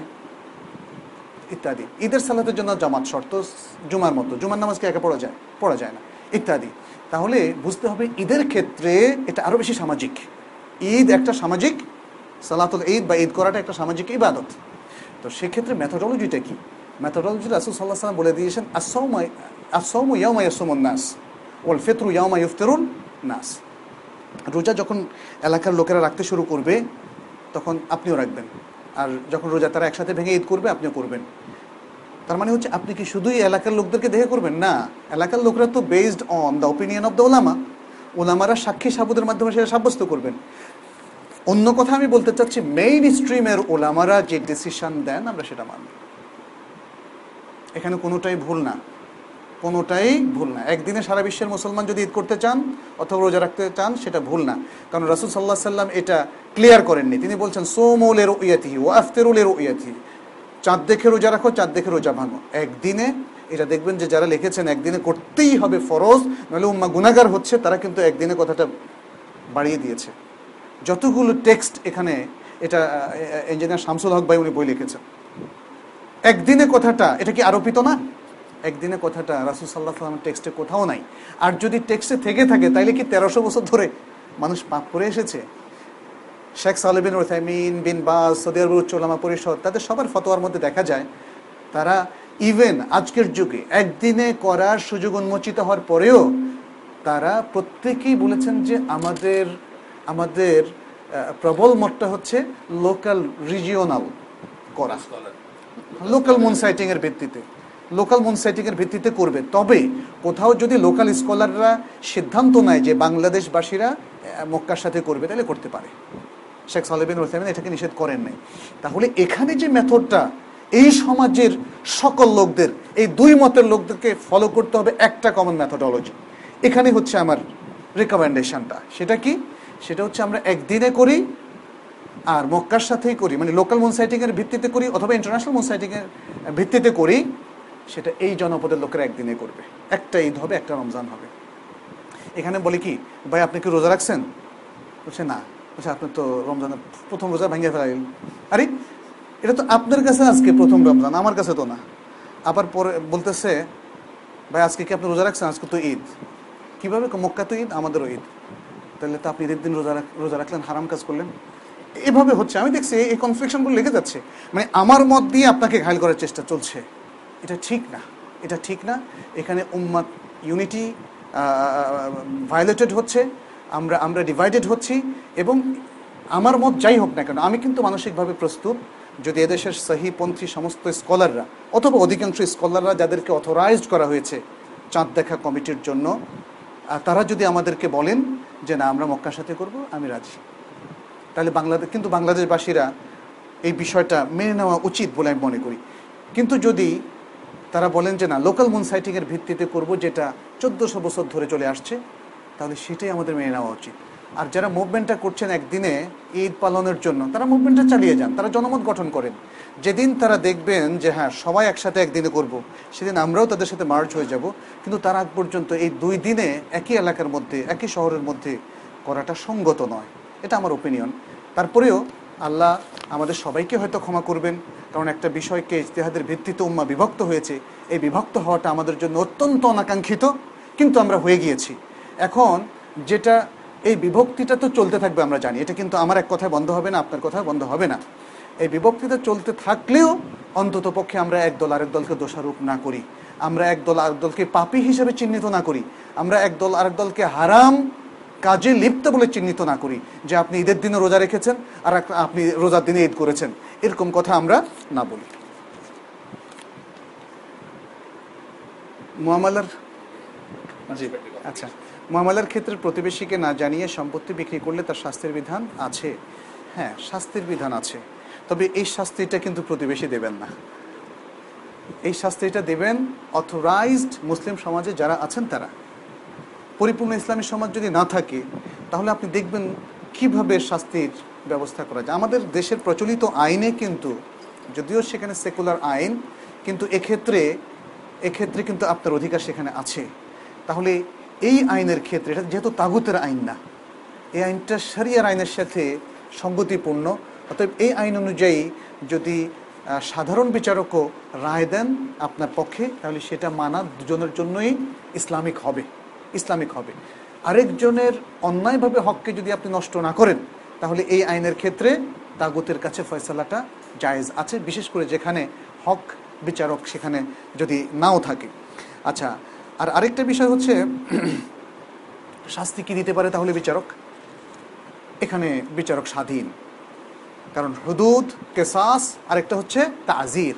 তাজিরটা হচ্ছে যে কোনো অপরাধমূলক কাজে অথবা হারাম কাজে যখন কোনো ব্যক্তি লিপ্ত হবে এবং তার মোকদ্দমা যদি বিচারকের কাছে আসে, তাহলে ইসলামী শরীয়তে যদি সুনির্দিষ্ট কোনো শাস্তি না থাকে, তখন বিচারক ইজতেহাদ করবেন।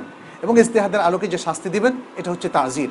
প্রতিবেশীর হক যিনি ক্ষুণ্ণ করেন তিনি কি পরিমাণ অপরাধ করেছেন কি পরিমাণ প্রতারণার আশ্রয় নিয়েছেন কি পরিমাণ কষ্ট ভোগান্তিক মুখোমুখি আপনাকে করেছেন তার আলোকে বিচারক সিদ্ধান্ত নিয়ে তাকে হয়তো দশ দিনের জেল দিতে পারেন দশ মাসের দিতে পারেন তাকে কিছু জরিমানাও করতে পারেন বিচারক এক্ষেত্রে স্বাধীন।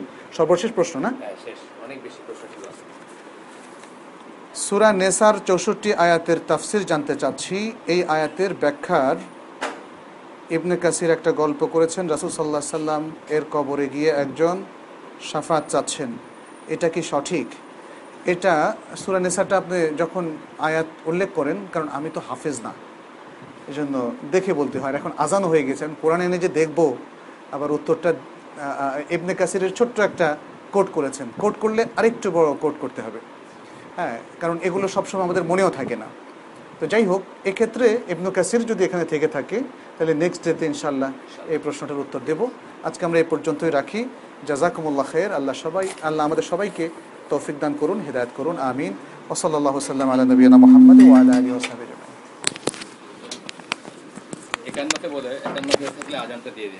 কেউ একজন।